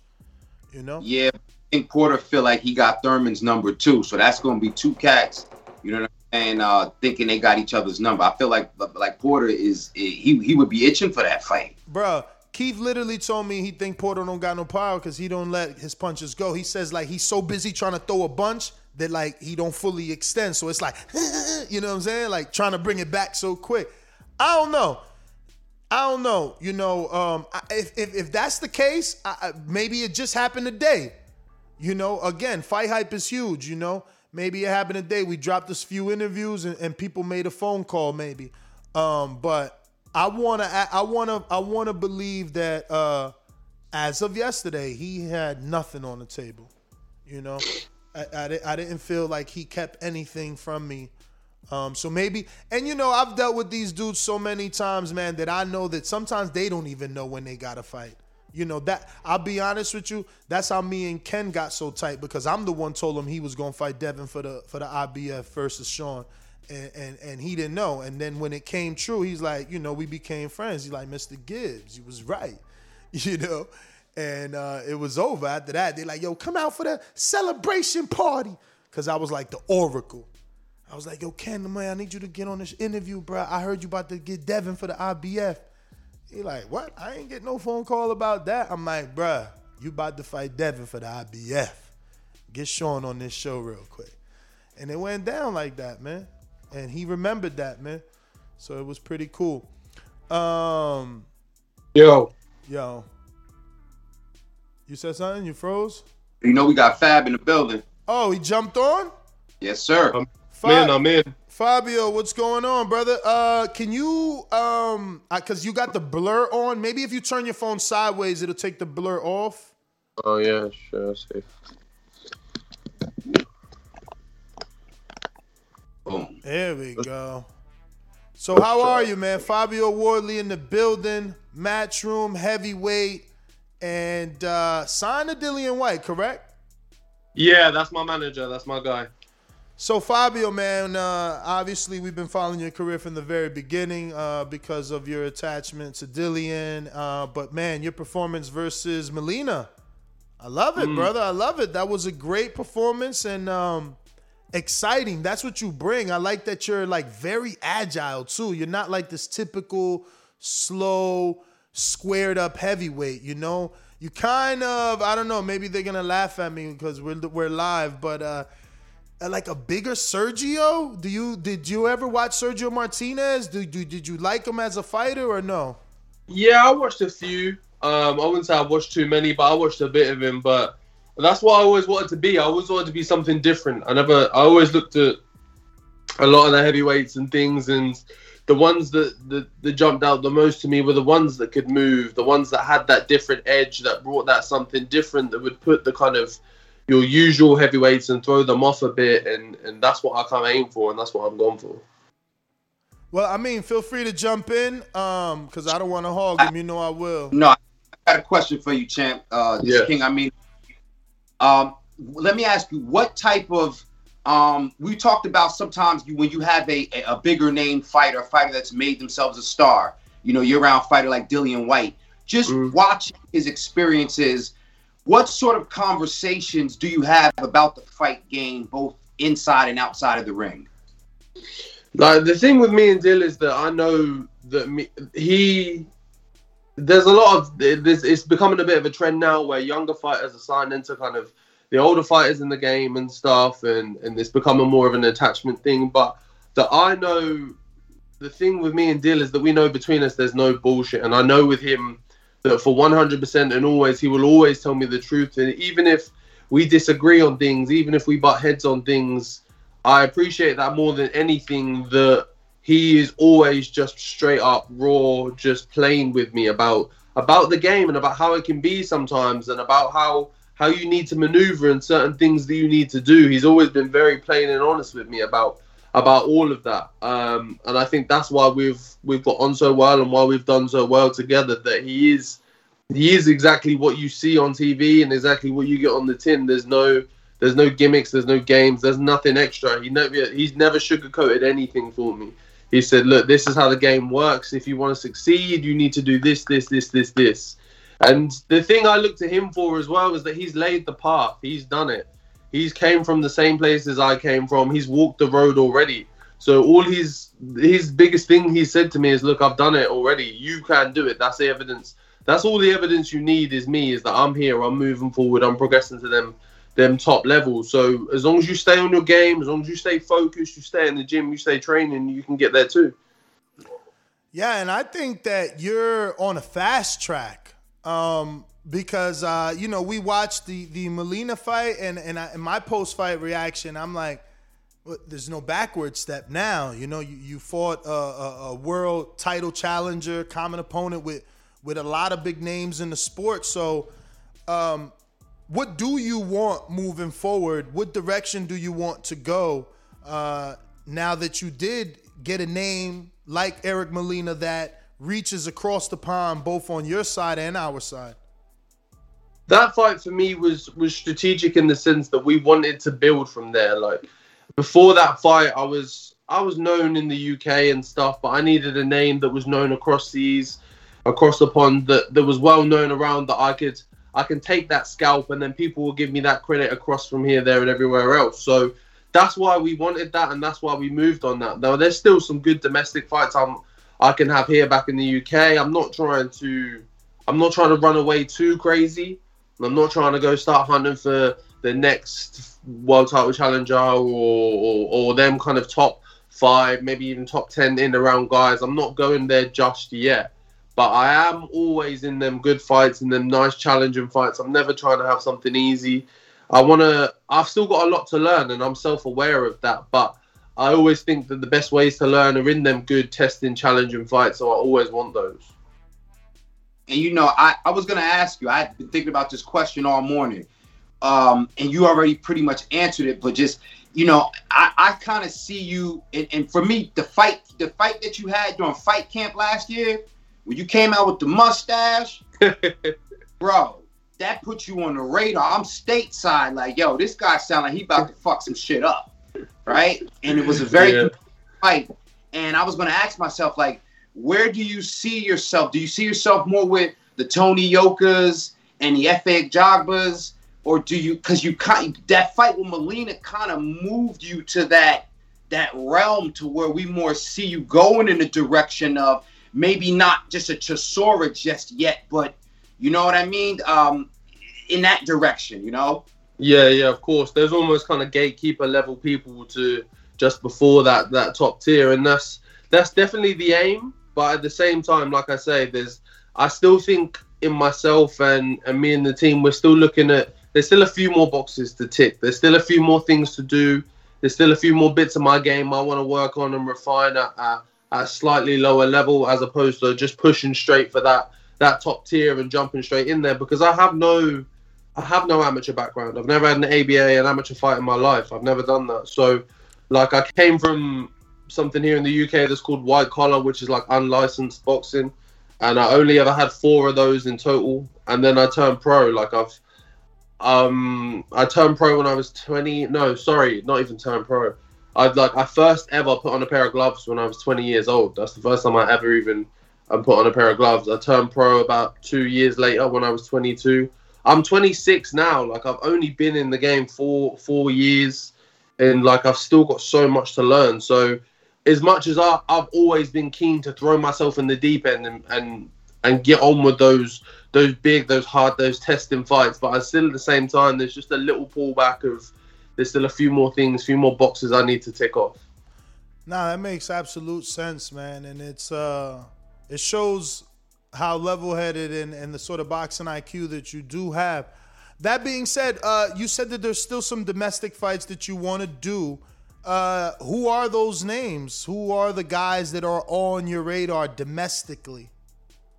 Uh, there's good fights between like there's Nick Webb who fought on the same show that that I did when I fought Molina. Who he had a good win coming off that. Didn't There's he been, fight uh, Nathan Gorman before? Sorry. Ha- hasn't he fought Nathan Gorman before? Uh, no, they haven't fought. Okay. They haven't fought before, but again, Nathan Gorman's another name as well. Someone that is is highly highly respected here in the UK as, as a good kind of prospect up and coming. Um, and then there's Daniel as well, Daniel Dubois, but he's on a he's probably on a bit of a higher trajectory than us, but still that's that's another one for a fight or two down the line as well. So there's there's options and things to do back here as well. So like I said, I'm still in my building phase, and there's good fights to have here and and elsewhere. Uh, do you feel any pressure now that you've been ranked so high? Because like you are amongst the you know top 50 heavyweights, and and normally you know, everybody on that list is a name. You know, everyone everyone is known or or has been established. Um, you know, I ask you a better question. Uh, Zhilei Zhang is on Matchroom. He, he had the fight with uh, Jerry Forrest. Um, Great fight. Is that something you're ready for, or do you need a few more? Because he is a big guy. He is a big guy. he is a big guy, but I think Jerry Jerry did his thing and he he he shoot a lot of holes in in, in Zhang's game that if you can get through round two, three, and put a bit of pressure on him, that tank, that engine runs empty very quickly. And I don't know if I know if he had cam problems. I don't know if it wasn't the best run or whatever else. But but Jerry showed there that even with like the time Jerry got knocked down like numerous times and and whatever else, but he still just just I some something past three four rounds. Zhang seems to just kind of lose that killer instinct that seems to go somewhere. He seems to miss it. So that's definitely an option. That's definitely a possibility. It's not something I'd say no to. Not at all. Or because there's a U, you know, the UK uh, Australian rivalry. You know, I was thinking somebody like a Lucas Browne. You know what I mean? A little, you know, kind of. something. I tried. I, I tried. I tried that. That's how Molina came about. I tried that before Molina, and Mm. I was going. I went back and forth with Lucas Browne for for six to nine months, and and he just was not playing ball. He was the hardest person to deal with. He was. That was how actually the whole Molina fight came about because I was set to. So I was trying. So my fight before Molina was with Richard Lartey. So for that fight, I was actually originally scheduled Which to I love Lucas. that fight. That was a great fight. That one was Mhm. in the Matchroom fight camp, right? Uh, no, that was the one after. One after they, they did in the in the Wembley. So yeah, for that fight, I was actually supposed to fight Lucas Browne, and then two weeks before, he pulls out and says, "I'm not fighting. I don't want to do it." Blah blah blah blah blah. So we have to scramble, find someone late notice. Luckily, we get Richard Lartey, so I get a fight. That's cool. He comes to me again a month or so after and says, "Look, I want to go. I want to do it this time. I want to go." So times are going by. We're sorting it out. We're sorting it out, and I didn't want to be in the same position as to where he just backs out last minute. So we gave him we gave him like an ultimatum. We said to him, we said, "Look, either you say yes and you sign and you agree by this date, or we're not doing it, or I'm not messing around with you like that." Um, and he and we got to that point and went past that point, and he didn't do it. So I washed my hands of it from then onwards. If, if like if you don't want to do it, just say. Don't mess me around. Don't play games with that. I don't do that, and that's why. That's why in that early stage as well, I commend Molina because it took, it took a day and two phone calls for the me and Molina fight to be made. They called me in the morning and said Lucas isn't on the table anymore. Would you go for Molina? I said yes, no problem. They called Molina. They said, um, would you fight Fabio Wardley? He said yes, no problem. Boom, done. That's how that's how these things are supposed to be done in this game. Not all the back and forth, all the messing around that Lucas Browne was doing. So that was a that was how that all kind of that all came to came to happen. All right, we got some questions from the people. Steve in the UK says, Hi, Fabio. With Matchroom leaving Sky for DAZN UK, do you see this as a good move for your career in particular, or would you rather have stayed with the comfort and almost guaranteed viewership that Sky Sports can offer? Thanks for coming on the show and good luck with your career, Steve in the UK. It's a it's a difficult one. I think it's very early to see. Sky Sky Sports here, not just Sky Sports Boxing, but Sky Sports and Sky as a whole, are so well established here in the UK that it's it is it is a risky move on Matchroom's part in some sense. But also, uh, knowing Eddie and knowing the kind of vision he has for Matchroom and what he wants to do with with the company and with the brand and how he wants to expand it. I think the only logical option was then to move with someone like DAZN who can who can give him those those platforms in them different countries and things like that. So I think in the short term it would have been more ideal if if for me personally if I'd have been fighting on Sky. But in the long term I think once DAZN gets this real foothold in boxing and really establishes itself, I think overall it will be the best decision. Uh, we got a we got what rep it uh, who says, would you accept a fight versus Dillian Whyte even though he is your friend? no, I wouldn't. Um, purely off a, a like I I run myself by some strict kind of moral codes and and I came from I had nothing and, and nothing going for me within boxing, nothing big, nothing massive. Like only me and Dill know the real story, but he pulled me out of a out of a serious space at a point where like my career could have just been left to rot and he pulled me out of a situation where he didn't need to, he didn't have to, he had no means to, other than he knows what it's like as a fighter to be at that kind of lower level and to be messed around and to be used and whatever else. And and he gave me this opportunity and he put me on these shows and now I'm able to to thrive because of it. So I'd never go against him. I've I've got nothing but pure pure love and respect for that man. All right. Uh, we have James Valdez in San Antonio, Texas. Says Wilder versus Fury three. Who wins and how? I think same result. I think same result, and and by the same kind of reasoning, I think Fury will do the same thing. I think he'll step on the gas and just pressure Wilder. I think Wilder's seriously uncomfortable on that back foot.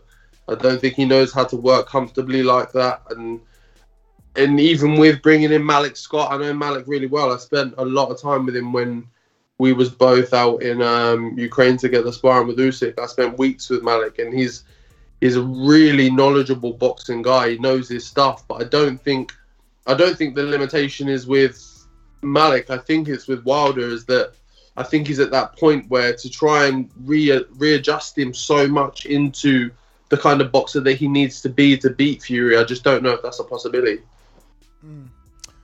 Uh, did you hear about the undercard announcement? Uh, allegedly, Efe Ajagba versus Frank Mhm. Sanchez and uh, Adam Kownacki Hel- uh, Helenius rematch. What do you think of those? Yeah, I heard about those. They're good, good fights, real good fights. Who you picking in that Sanchez uh, Ajagba? Who you favor at least?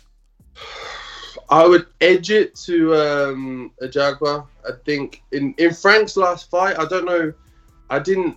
I watched his last fight and I wasn't too.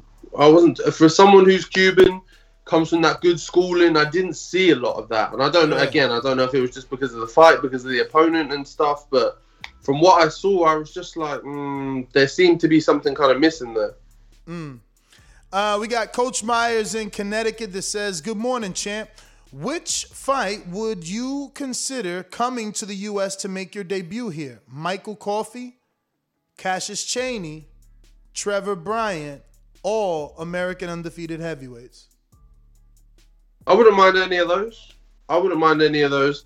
So coming to America is something that me and the team have definitely spoken about. Um, it's something we wanted to do before the end of this year.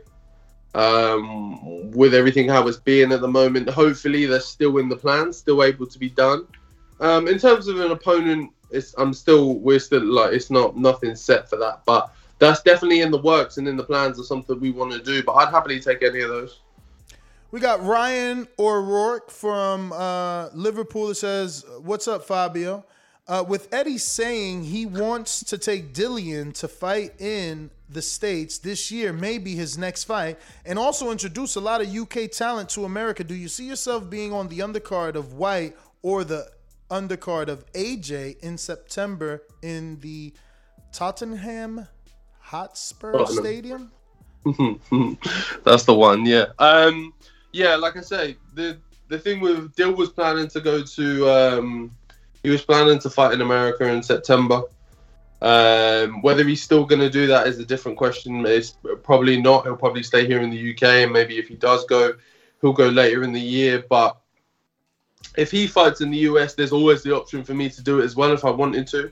And it's been in the plans, like I said before. Me and the team have spoken about it already. Like after having that kind of millionaire fight now, I'm in a position now where I need to kind of expand my audience, show some new eyes to kind of seeing me and and me and how I box, and and that's obviously the next move for that is obviously coming to America.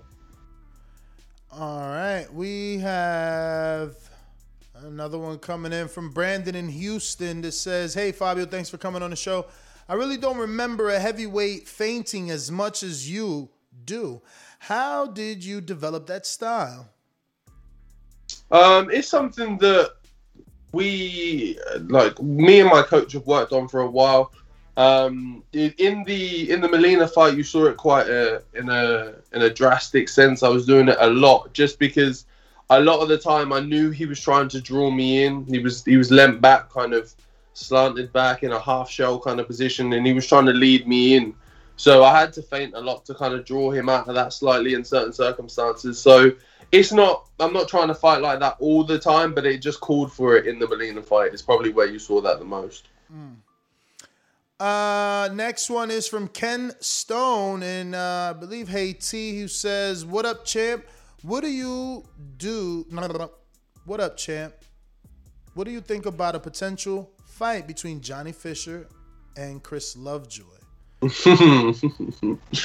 I think it's great. I had Johnny in the gym with me on um, on Monday. He was with me on Monday. We got some rounds and We did some sparring. And Johnny's Johnny's a great guy. He's a great kid. He's got a lot of potential. Um, and I think the um, the Lovejoy fight would catapult him. It would it would really send him. I think that would only be his his third fight maybe. Um, and to take someone on like that in your third fight would be a de- would be a massive statement. And Johnny can do it. It'd be it'd be a great fight. I'm all for it. Um, hopefully it comes off. I know me and me and Johnny are aiming for the same dates of fight camp, so hopefully it comes off and hopefully I get to witness it. I just want to slide a question right in here. I know you didn't start boxing until later, but did you play any other sports? Did you play football or anything by any chance? Yeah, I played football here um, when I was younger. Uh, for from when I was a kid up until about 18, 19. Um, but then I tore both of my ankles um, kind of around 17 ish. And then from then onwards, just playing wasn't really like it wasn't, it just didn't work. My body couldn't hold it up, like in, in terms of like that. So I had to quit playing football. Um, and then that's kind of what left that that sporting gap in my life for me to kind of find boxing and fall into it. Uh, we got Coach Myers uh, in the in the Connecticut that says, since you sparred Usyk, do you think that he can outbox Anthony Joshua for 12 rounds and win a decision? My thing with Usyk is I've seen him up close and personal. I've been in the gym with him. I've been over to Ukraine with him twice. I've spent probably about a month over there in total. Um, and I know what he can do. I know his capabilities. I know how good he is. I know how it feels to be in the ring with him. But the thing is, since he's he's moved up to heavyweight, the performances I've seen from him haven't been that same Usyk that I've shared the same that, that I've shared the ring with. So if you'd have asked me that question kind of when he first moved up from cruiserweight before he'd had a heavyweight fight, I'd have said yes, no problem. But now uh, there's some questions for me to kind of to look at a bit more because the the performances from him at heavyweight haven't been what I expected. Definitely, I don't. I personally don't think he's a he's a, he's a true heavyweight. Were you able to like muscle him around? Because I know he's tall, but is he strong in the inside? When you had the clinch or when you had to spin him? when I was there a lot, he didn't really let you get near him, like you've seen in, in pretty much of all of his fights. He doesn't really let you hold on to him. He's always on the move. He's always on his toes. He's always bouncing, especially being from that southpaw stance as well. It's it's awkward to kind of get in there. Um, and I I think, like I say, the adjustment from cruiser to heavyweight for him seems to be more difficult of a transition than I thought it would be. All right. Uh, I think the last one is from Andre Dakota in New Jersey. This says, uh, "Does your team have?" Uh, excuse me. There's yes, that is the last one. Does your team have a timeline in regards to the future boxing in the states, i.e., undercards, to build up your profile? Best of luck in your career, and don't be like some of your peers and duck the boxing voices request for interviews when you become a champion. never, never, never. Um, we haven't really got a timeline. We're we're taking it as it comes. I think right now, with everything how it is in the world, it's difficult to to set a plan in motion of saying I want to do this by then. I want to box over here. I want to box over there because right now you don't know what's happening, where you can go, where you can't go, and what you can and can't do. So it's all a bit. It's difficult at the moment. It's definitely something I'd like to do before the end of the year. Like I said, Dill wants to box in America sometime soon as well. So it's more than likely that when he goes, I'll go with him. Beautiful. Well, uh, Fabio, those are all the questions. I want to thank you, obviously, for coming on the show. We look forward to getting you back on as soon as you got anything to announce let us know. We'd love to have you back. Also, please give out your social media for anyone that isn't following you can do so. And thank you once again. Thank you, thank you. Um, all of my social medias are just my name, so my Twitter is just Fabio Wardley. Again, Instagram is Fabio Wardley, just F A B I O, and then Wardley W A R D L E Y, and you can find me on there. Give me a shout. All right, there you, you got that ring name to Fabulous Fab Wardley, man. Hey, that's what my family's been telling me for a long time. They've been telling me that for a long time. Yeah, you got the charisma good. and you're developing a skill, brother. Appreciate that. Thank you, bro. Yeah, man. All right, there you have it, ladies and gents. Fabio Wardley, thank you so much.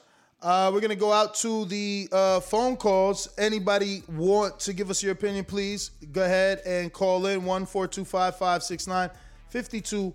41. Press one one time, voice your opinion on here on the Voice of the People hotline. Don't forget to add Nestor Gibbs on Skype to be part of the conversation from anywhere in the world.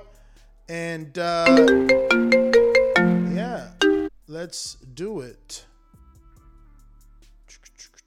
Who's up? Who's up? All right, well, I'm in the wrong area code. We're going out to Austin. What up?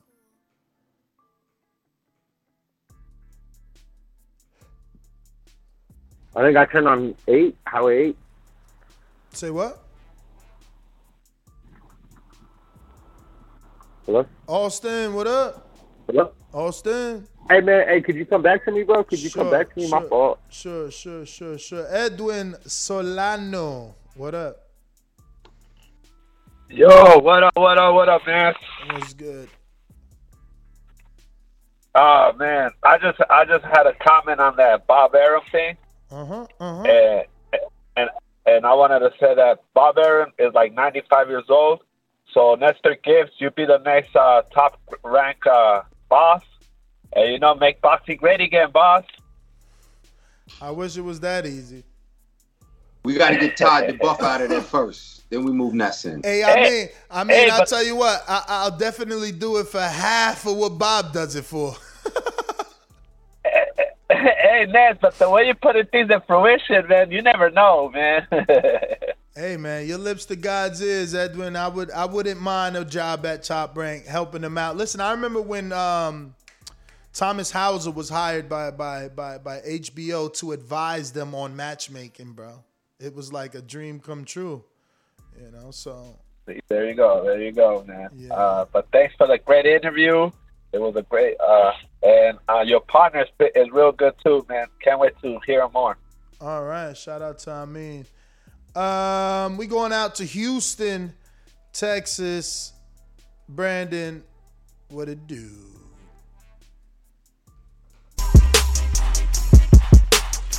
I'll make a meal out of Holyfield and farm it. Farm it. You want me to go to jail for doing homicide? Farm it. I fuck you. Keep on the sanitation workers. Bar to the security guard. You fight me, I'm gonna kill you. I want you. Bad, baby.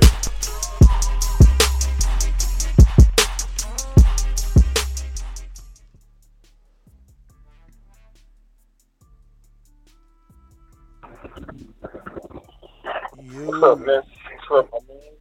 Yo, uh, great interview. You know what I'm saying? Uh, great interview with Fabio. Uh, the Efe Ajagba thing, man, uh, that's an interesting fight. I don't know who will win that fight because, like, I, like when I saw Frank Sanchez at that fight, I wasn't very impressed at all. Like, I, I, I, that was my first time seeing him fight. And I heard all this stuff about the Cuban flash and this and that. He got quick feet. I didn't really see none of that against uh, what's his name, Dominican Dynamite, man. I didn't see none of that. So I think FA has the upper hand in that fight. Uh, Helenius, I got Helenius in that fight as well. Uh, and uh, yeah, man, that's about it. Uh, great call and uh, great interview, man. Uh, keep up the good work, bro. All right. Thank you for calling in. We got some other callers on the line. If you want to go ahead and voice your opinion, don't forget to hit us up on Blog Talk by pressing the numero uno so I know that you want to talk. Coach Myers, Connecticut, keeping Cassius Chaney relevant. You know, I spoke to him yesterday, actually. Uh, bro, I mean, let me break that news, actually, with you. Or, or should you do it? Let me see if you up to date. Nah, I ain't up to date. But I'll get up to Oh. date. Nah, nah, I ain't up to date. I've been slipping. I've been slipping. Bro, Um, you got a new trainer, champ. Good trainer too. Who? Who? Yeah, who that? I, am tight as hell, man. I work out this fucking deal with Fight Hype. We could have put him on the map. You know that. I- my, who- who- my who the- narratives, who the trainer? my narratives and and and and and and and, and, and Fight Hype's views, bro. We would have had him like as the most feared heavyweight. But he he moved. he back in Philly. He back in Philly, man. He with Oh, Brad. Oh, that's what's up. He with Okay. Brad, man. He ain't go with Calvin Ford. He's gonna be training with Steven Edwards, aka. I mean, I like Calvin Ford man. too. I like the Calvin Ford. Calvin Ford was a good trainer. I liked him. But um, question, Ness. I mean, so what do you think about the fights? Potentially Fabio versus Coffie or Cassius. Like, how do you think those I mean, play you know, out? you know who's my guy, man. You know. Um, Well, I don't know, man. You've been riding with Coffie a lot harder over my boy Cassius. Well, that's man. what I'm saying. I Like, don't you know, know, man. you know, I'm picking Coffie to be to favor. I'm, a, I'm I ain't putting him to beat. I'm picking, I'm picking Coffie to be favorite over Fabio. Uh, even Okay. even though you know Fabio's gonna have that UK love, that Dillian Whyte gang gang. So they gonna they gonna they gonna have him as a as a as a as a, as a, either a close underdog or, or as a favorite himself and, and, and Coffie the underdog because he don't got no I mean Fabio got a bigger social media presence man these Yeah, yeah. these Americans out He here being tripping, honest, man. yeah. you know these Americans tripping Fabio's a bigger guy on on on on on, on uh you know Instagram He's uh, known on both sides of the pond, but obviously so is Coffie. When when we spoke to Fabio, he said he'd take all those fights. He, he acted like he knew exactly who they were. I mean, Chaney, the same thing. I would favor my guys, man. I mean, look, Floyd gives us sound bites to use. I'ma always favor my guys, and that's a Floyd quote. And that's just that. All right. All right, that's my call, champ. Keep it going. So uh, you know, I, that being said, it I, you know, um, I love how good Wardley looks, but I would be rooting for Chaney over Wardley, Coffie over Wardley. I would rather Wardley not fight those dudes so I could root for him because I love Wardley. You know what I'm saying? It's ironic that he he he doesn't really uh you know idolize or look up to Sergio. He started his career same age. He said first time he put the gloves was 20. So, you know, very a lot of similarities. I guess I'm the only one sees the Sergio movement, but you know, I, I I rock with Wardley. I'd rather not see him fight neither one of my guys, especially not right now when when they gonna be getting a hundred and some thousand. Like, at least let that fight be for a milli if he going if he gonna have to put, you know, either one of them in it. But who was your third person? He said. You remember when the other heavyweight? He's oh Trevor, Trevor. Nobody ever seen him, Bryan man. And somebody sent me the link of his fight with Bermane Stiverne. I still ain't watching. I still don't know what that dude looks like. I, I won't be. And he out here in Florida. I, let me see if he got an Instagram. I'm gonna try and reach out to this dude, man. I'm gonna try and reach out to this dude, and and, and see if I Trevor Bryan. Here you go, the dream. Bro, you need me. Four thousand followers. You need me. Okay. Let me just. I'm gonna just put. Call me, man. Call me. That's what I'm gonna put. I like to see Fab and Tony Yoka first. He mentioned good domestic opponents. You know what I'm saying? I like to see him in there against a Tony Yoka first, um, before he would take any of them other fights. Personally, Damn, you tripping? You trying to put him in tough? Tony Yoka ain't no slouch.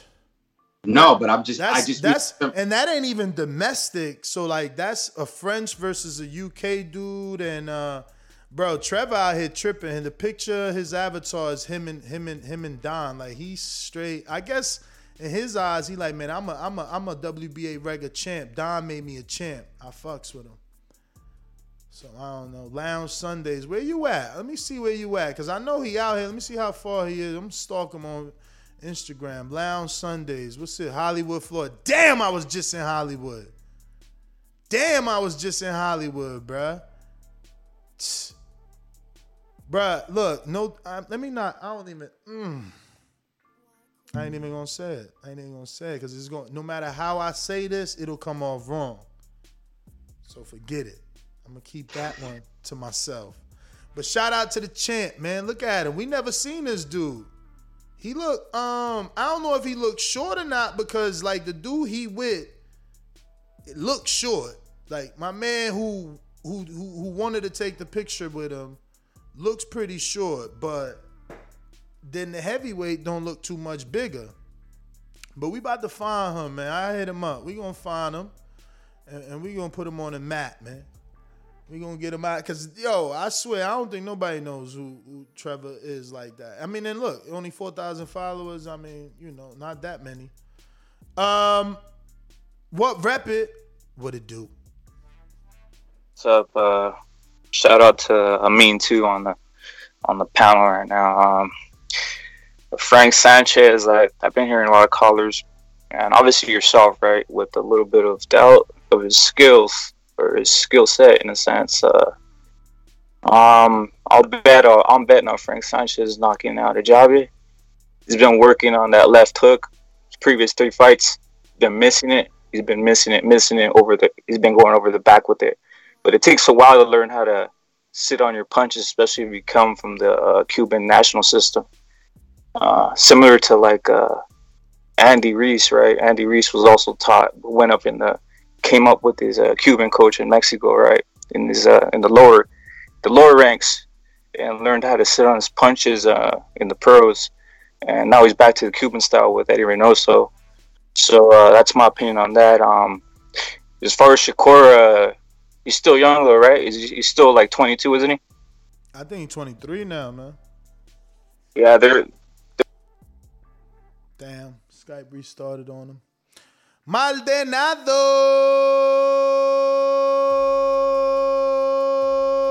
Fight on leftovers, bro. Fight Nakatani. Fight. Fuck, I forgot. That shit did flag me again. Man, get that. I'm gonna delete this motherfucking shit right now. This shit is deleted. What up, bruh? Background Yo, you gotta use the old. You gotta use the old um intro Send for now, back, so I make send a new back. one. You heard?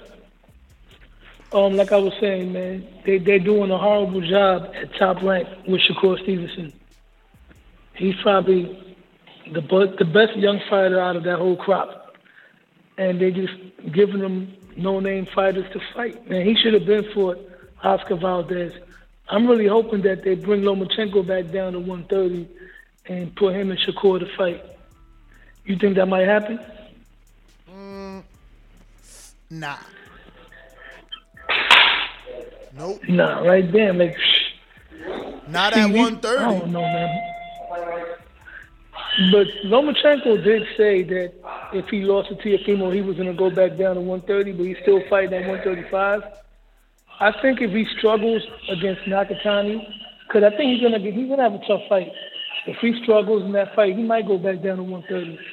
Now, if they feed him to Shakur, that's another story. I don't know, but they're doing a terrible job with him. I don't see how anybody would want to sign with top rank just by seeing what Bob Arum's doing with his top fighters. He dropped the ball on Crawford. He dropped the ball on Teofimo. He's already dropping the ball on Shakur. And there's rumors that Devin Haney might be signing to top rank. Yeah, If he does that, that's a I, bad I, move. I don't know about all that, man. You you know what Bill Well, I hope said, that's man. not true, man. You know what Bill said? Bill said you can't guarantee me nothing because you can't guarantee the fighter. But you know, so I ain't, I ain't running with that. But you got hella background noise over there at the Sea Moss factory. Yo, make sure y'all check out David Maldonado on Instagram. Get your Sea Moss. You know what I'm saying? Get it, get it. You know what I mean? Damn, Skype like all the way out. That being said, that was the last caller. If you want blog talk with you all, you want to hit that that numero uno right now before I'm up out of here. Um. Oh, actually, we got some super chats, man. I don't want to leave those behind. Let me see.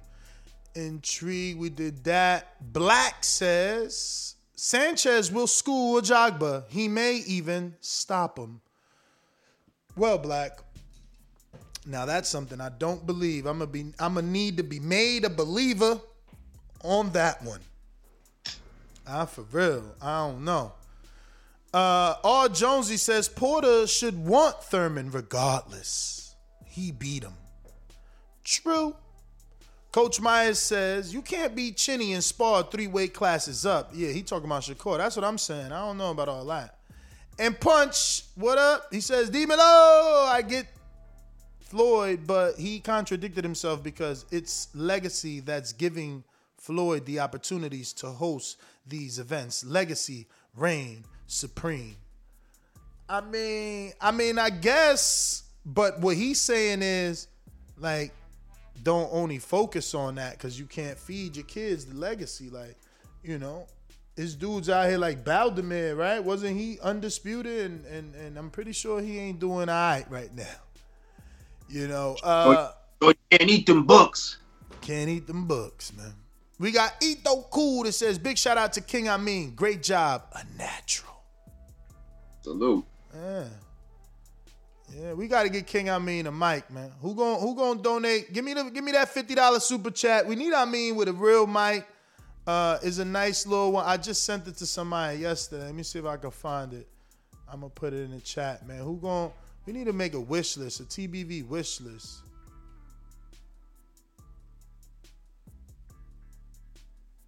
Damn, damn. So wild, uh, big baby on the Wilder Fury three card too. Verse, who the hell is he fighting? Tersh Tereshkin. Who the fuck is that? Who the fru? Who is that, yo? Big baby Jared Anderson is fighting somebody on a Wilder three card. That's another great addition. Damn. That's a great addition. You going to eight rounder or ten rounder? Probably eight rounder, right? I didn't get full detail. I just got the message, but um, that's a lot of heavyweights, man. I like the way they thinking, man. Uh oh, we got a new call in the St. Lou. Shout out to uh my man Devon Alexander, Kevin Cunningham. What's going on out here? Who this in the Lou? Yeah, this this Reggie. Reggie, St. what's Louis. going on, man? Hey, what's up, Ness? I, I, yeah, I wanted to talk to you about uh, the border wars Uh oh. coming up. Hey, where's uh, how will I be able to watch that? Uh, you can watch it on the BPE app, and you could also watch it in person if you want to be there live and just hang out with the gang. We gonna be in the building. Oh no, I know I won't be able to make that. You said Reggie, right? But, yeah, I'm Reggie out of St. Louis. Nice, got you down, brother. Yeah, man, Hey. you can watch it on the Oh. BPE app. BPE app. Yep, it's, it's available on Android and it's available on iPhone and uh, you know Apple Store as well. Oh, okay then. Hey, won't y'all, y'all won't y'all consider having the border wars in St. Louis and uh, make it in the honor of uh, Leon Spinks? Hey man, Can get get, get us a venue and we'll come to town, man. If you want to be the man, if you want to be the man known for bringing border wars to St. Louis, hit me up on Yeah, our Instagram I- and, let's yeah. talk, man. Hit me up on Instagram and let's talk. yeah. Have you, have, have you ever talked to Kevin Cunningham about that? I mean, Kevin's out here with me, man. He he actually so far Oh, from me. He's so far from me, man. He's on he's on Oh, Delray. Oh, okay. He's in Delray Beach. It's like three hours from me, but uh, he's in Florida, man. He's not in the Lou no more. Oh, okay then. Yeah, 'cause that'd be an honor, you know, to honor Leon Spinks. And we got some top fighters and come out of St. Louis, you know. Kevin Alexander, you know, uh, Corey Spinks, Leon, Michael, you know. Don't forget about Vaughn. Kind of, all right, yeah. Y'all should work on that, man. For sure. Uh, that's For all sure. I had to say. That's all I had to ask. All right, brother. Thank you. Um, I mean, I might, I might come out the PA, man. I might do the PA. Uh, I'm getting hit up by the spot in PA. We might do PA, bring it back to the tri-state. Uh, what's next, man? Skype back up. What we cut off on? Who we cut off on? Who was it? Who got left with all the words? Was it what? Rep it. Rep it, yeah. Yo. Yo. Yo, yo, yo, yo, yo, yo, Oh. yo. What up? What up? What up? What rep it? So, what's up? Uh, do you know where that rep it thing comes from? Uh, I'm assuming like rep the town, represent, right? Uh, Jim, remember that Jim Jones song? Rep it. Rep it, uh, rep it, rep it, rep it. Yeah, yeah, yeah. I gotta look it up. I don't remember that. Yeah. Well, that's where it comes from. Um, was it saying? Oh yeah, Shakur. Um, you think his mat? You think his his his uh, prime weight is gonna be in the uh in the 140s or what? He said welterweight. That's what he believes he'll be a welterweight. Do you think that, that he's gonna be? Uh, I've seen him standing side by side with Crawford, and he looks like a, about two inches smaller, doesn't he? Bradley small too. You think that's his uh, prime weight class? In your opinion? I can't tell because he's, you know, he hasn't had enough fights in all of them yet to see. Like uh, somebody got to bully him for me to be like, nah, he can't move up. Right now, he's doing his thing. Well, if that's the truth, then I think his prime. That means his power that uh, that he's not that supposedly not exhibiting right now is going to be exhibited in that weight class, and that's why he's kind of he's not uh, knocking everybody out in this weight class. He's probably too drained. So that was my last uh, point. And uh, also, I forgot to tell you, I think you're going to be the Joe Rogan of boxing. You just gotta, you just gotta, you just got that lane. I see it in the future. So I'm off. All right. Well, man, hopefully, man, because Rogan is huge. We would we would love some TBV clips on this show. That's what I'm looking for. I'm looking for an intern, and I'm willing to pay actually on a monthly basis. Nothing crazy, but at least you can make a. I, I'll pay your car payment. I mean, not not not a not a not a not a Mercedes, not a BMW, but we could get you a Honda like me. We could get you a Honda. We could get you a Kia. We could get you a new Toyota. You know, and if you work hard, your car will be paid by TVB. You know, every month, and all you got to do is just clip my interviews. Like Fabio deserves to be an individual interview on YouTube, an individual interview on Instagram. You know, so Fight hype. Fight hype as well, you know, so that people can see that interview. I need a clipper, a clipper, an uploader, and an emailer. Simple. You can do it from your phone if you have time. You know, it's a little difficult from your phone, obviously. You know, but if you have an iPhone, you can definitely do it from your phone.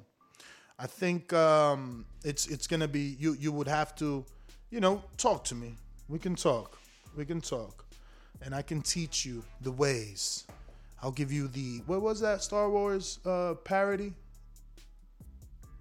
Spaceballs. Spaceballs. And what was there? Uh, you know, it was like the Schwartz. Maybe it was the Schwartz. Like you know, because uh, like the Force was Yeah. the Star Wars, but Space War, Space Wars has something else. When you know, it'd be like, ah, whatever. I'm fucking it up. Well, movie buffs at. Us in the chat. 80 mo- 80s movies and shit. You know how it is. But uh JT in Dallas, are you available?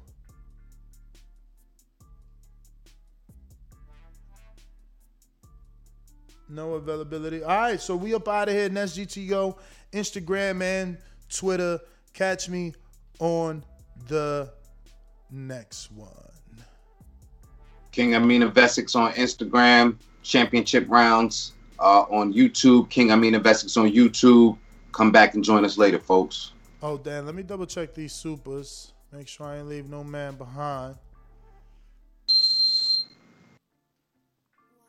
Mm, we got Coach Myers said, "What you think about Charlo hating on Wilder?" Mm, what he said to to not make excuses. That's hating. I, I don't know. Maybe I'm paraphrasing. What he said, Coach Myers. Come on back with the boomerang or the triple rang if you already used the boomerang. Because I want to know what he said exactly. I ain't read it. Well, I mean, basically, yeah. I mean, but why you got to keep going though? Like, how long you gonna keep hating on the man? Like, he get his fight announced and you still talking. Like, Nah, he's he- fighting top. top But I thought he saying, said but- just go ahead and focus, get the win, and no excuses. Like, eh, what do you exactly nah, say? he said. So- well, I gotta go see it again, but he was basically saying stop using race, stop using race, basically stop using excuses. But how long you gonna keep saying it though? Like it's over. Like for me, I just feel like he's fighting top competition. Fury's number one in the world. How are you gonna keep criticizing the man that's fighting the number one guy in the world and you're not? But you know, that's it.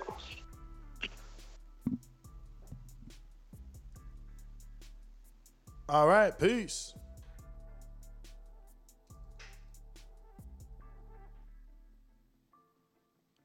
Oh, Charlo said it ain't no race in boxing. That's what I'm being told. All right. Well, uh, catch us on the next one. Arrivederci. Peace.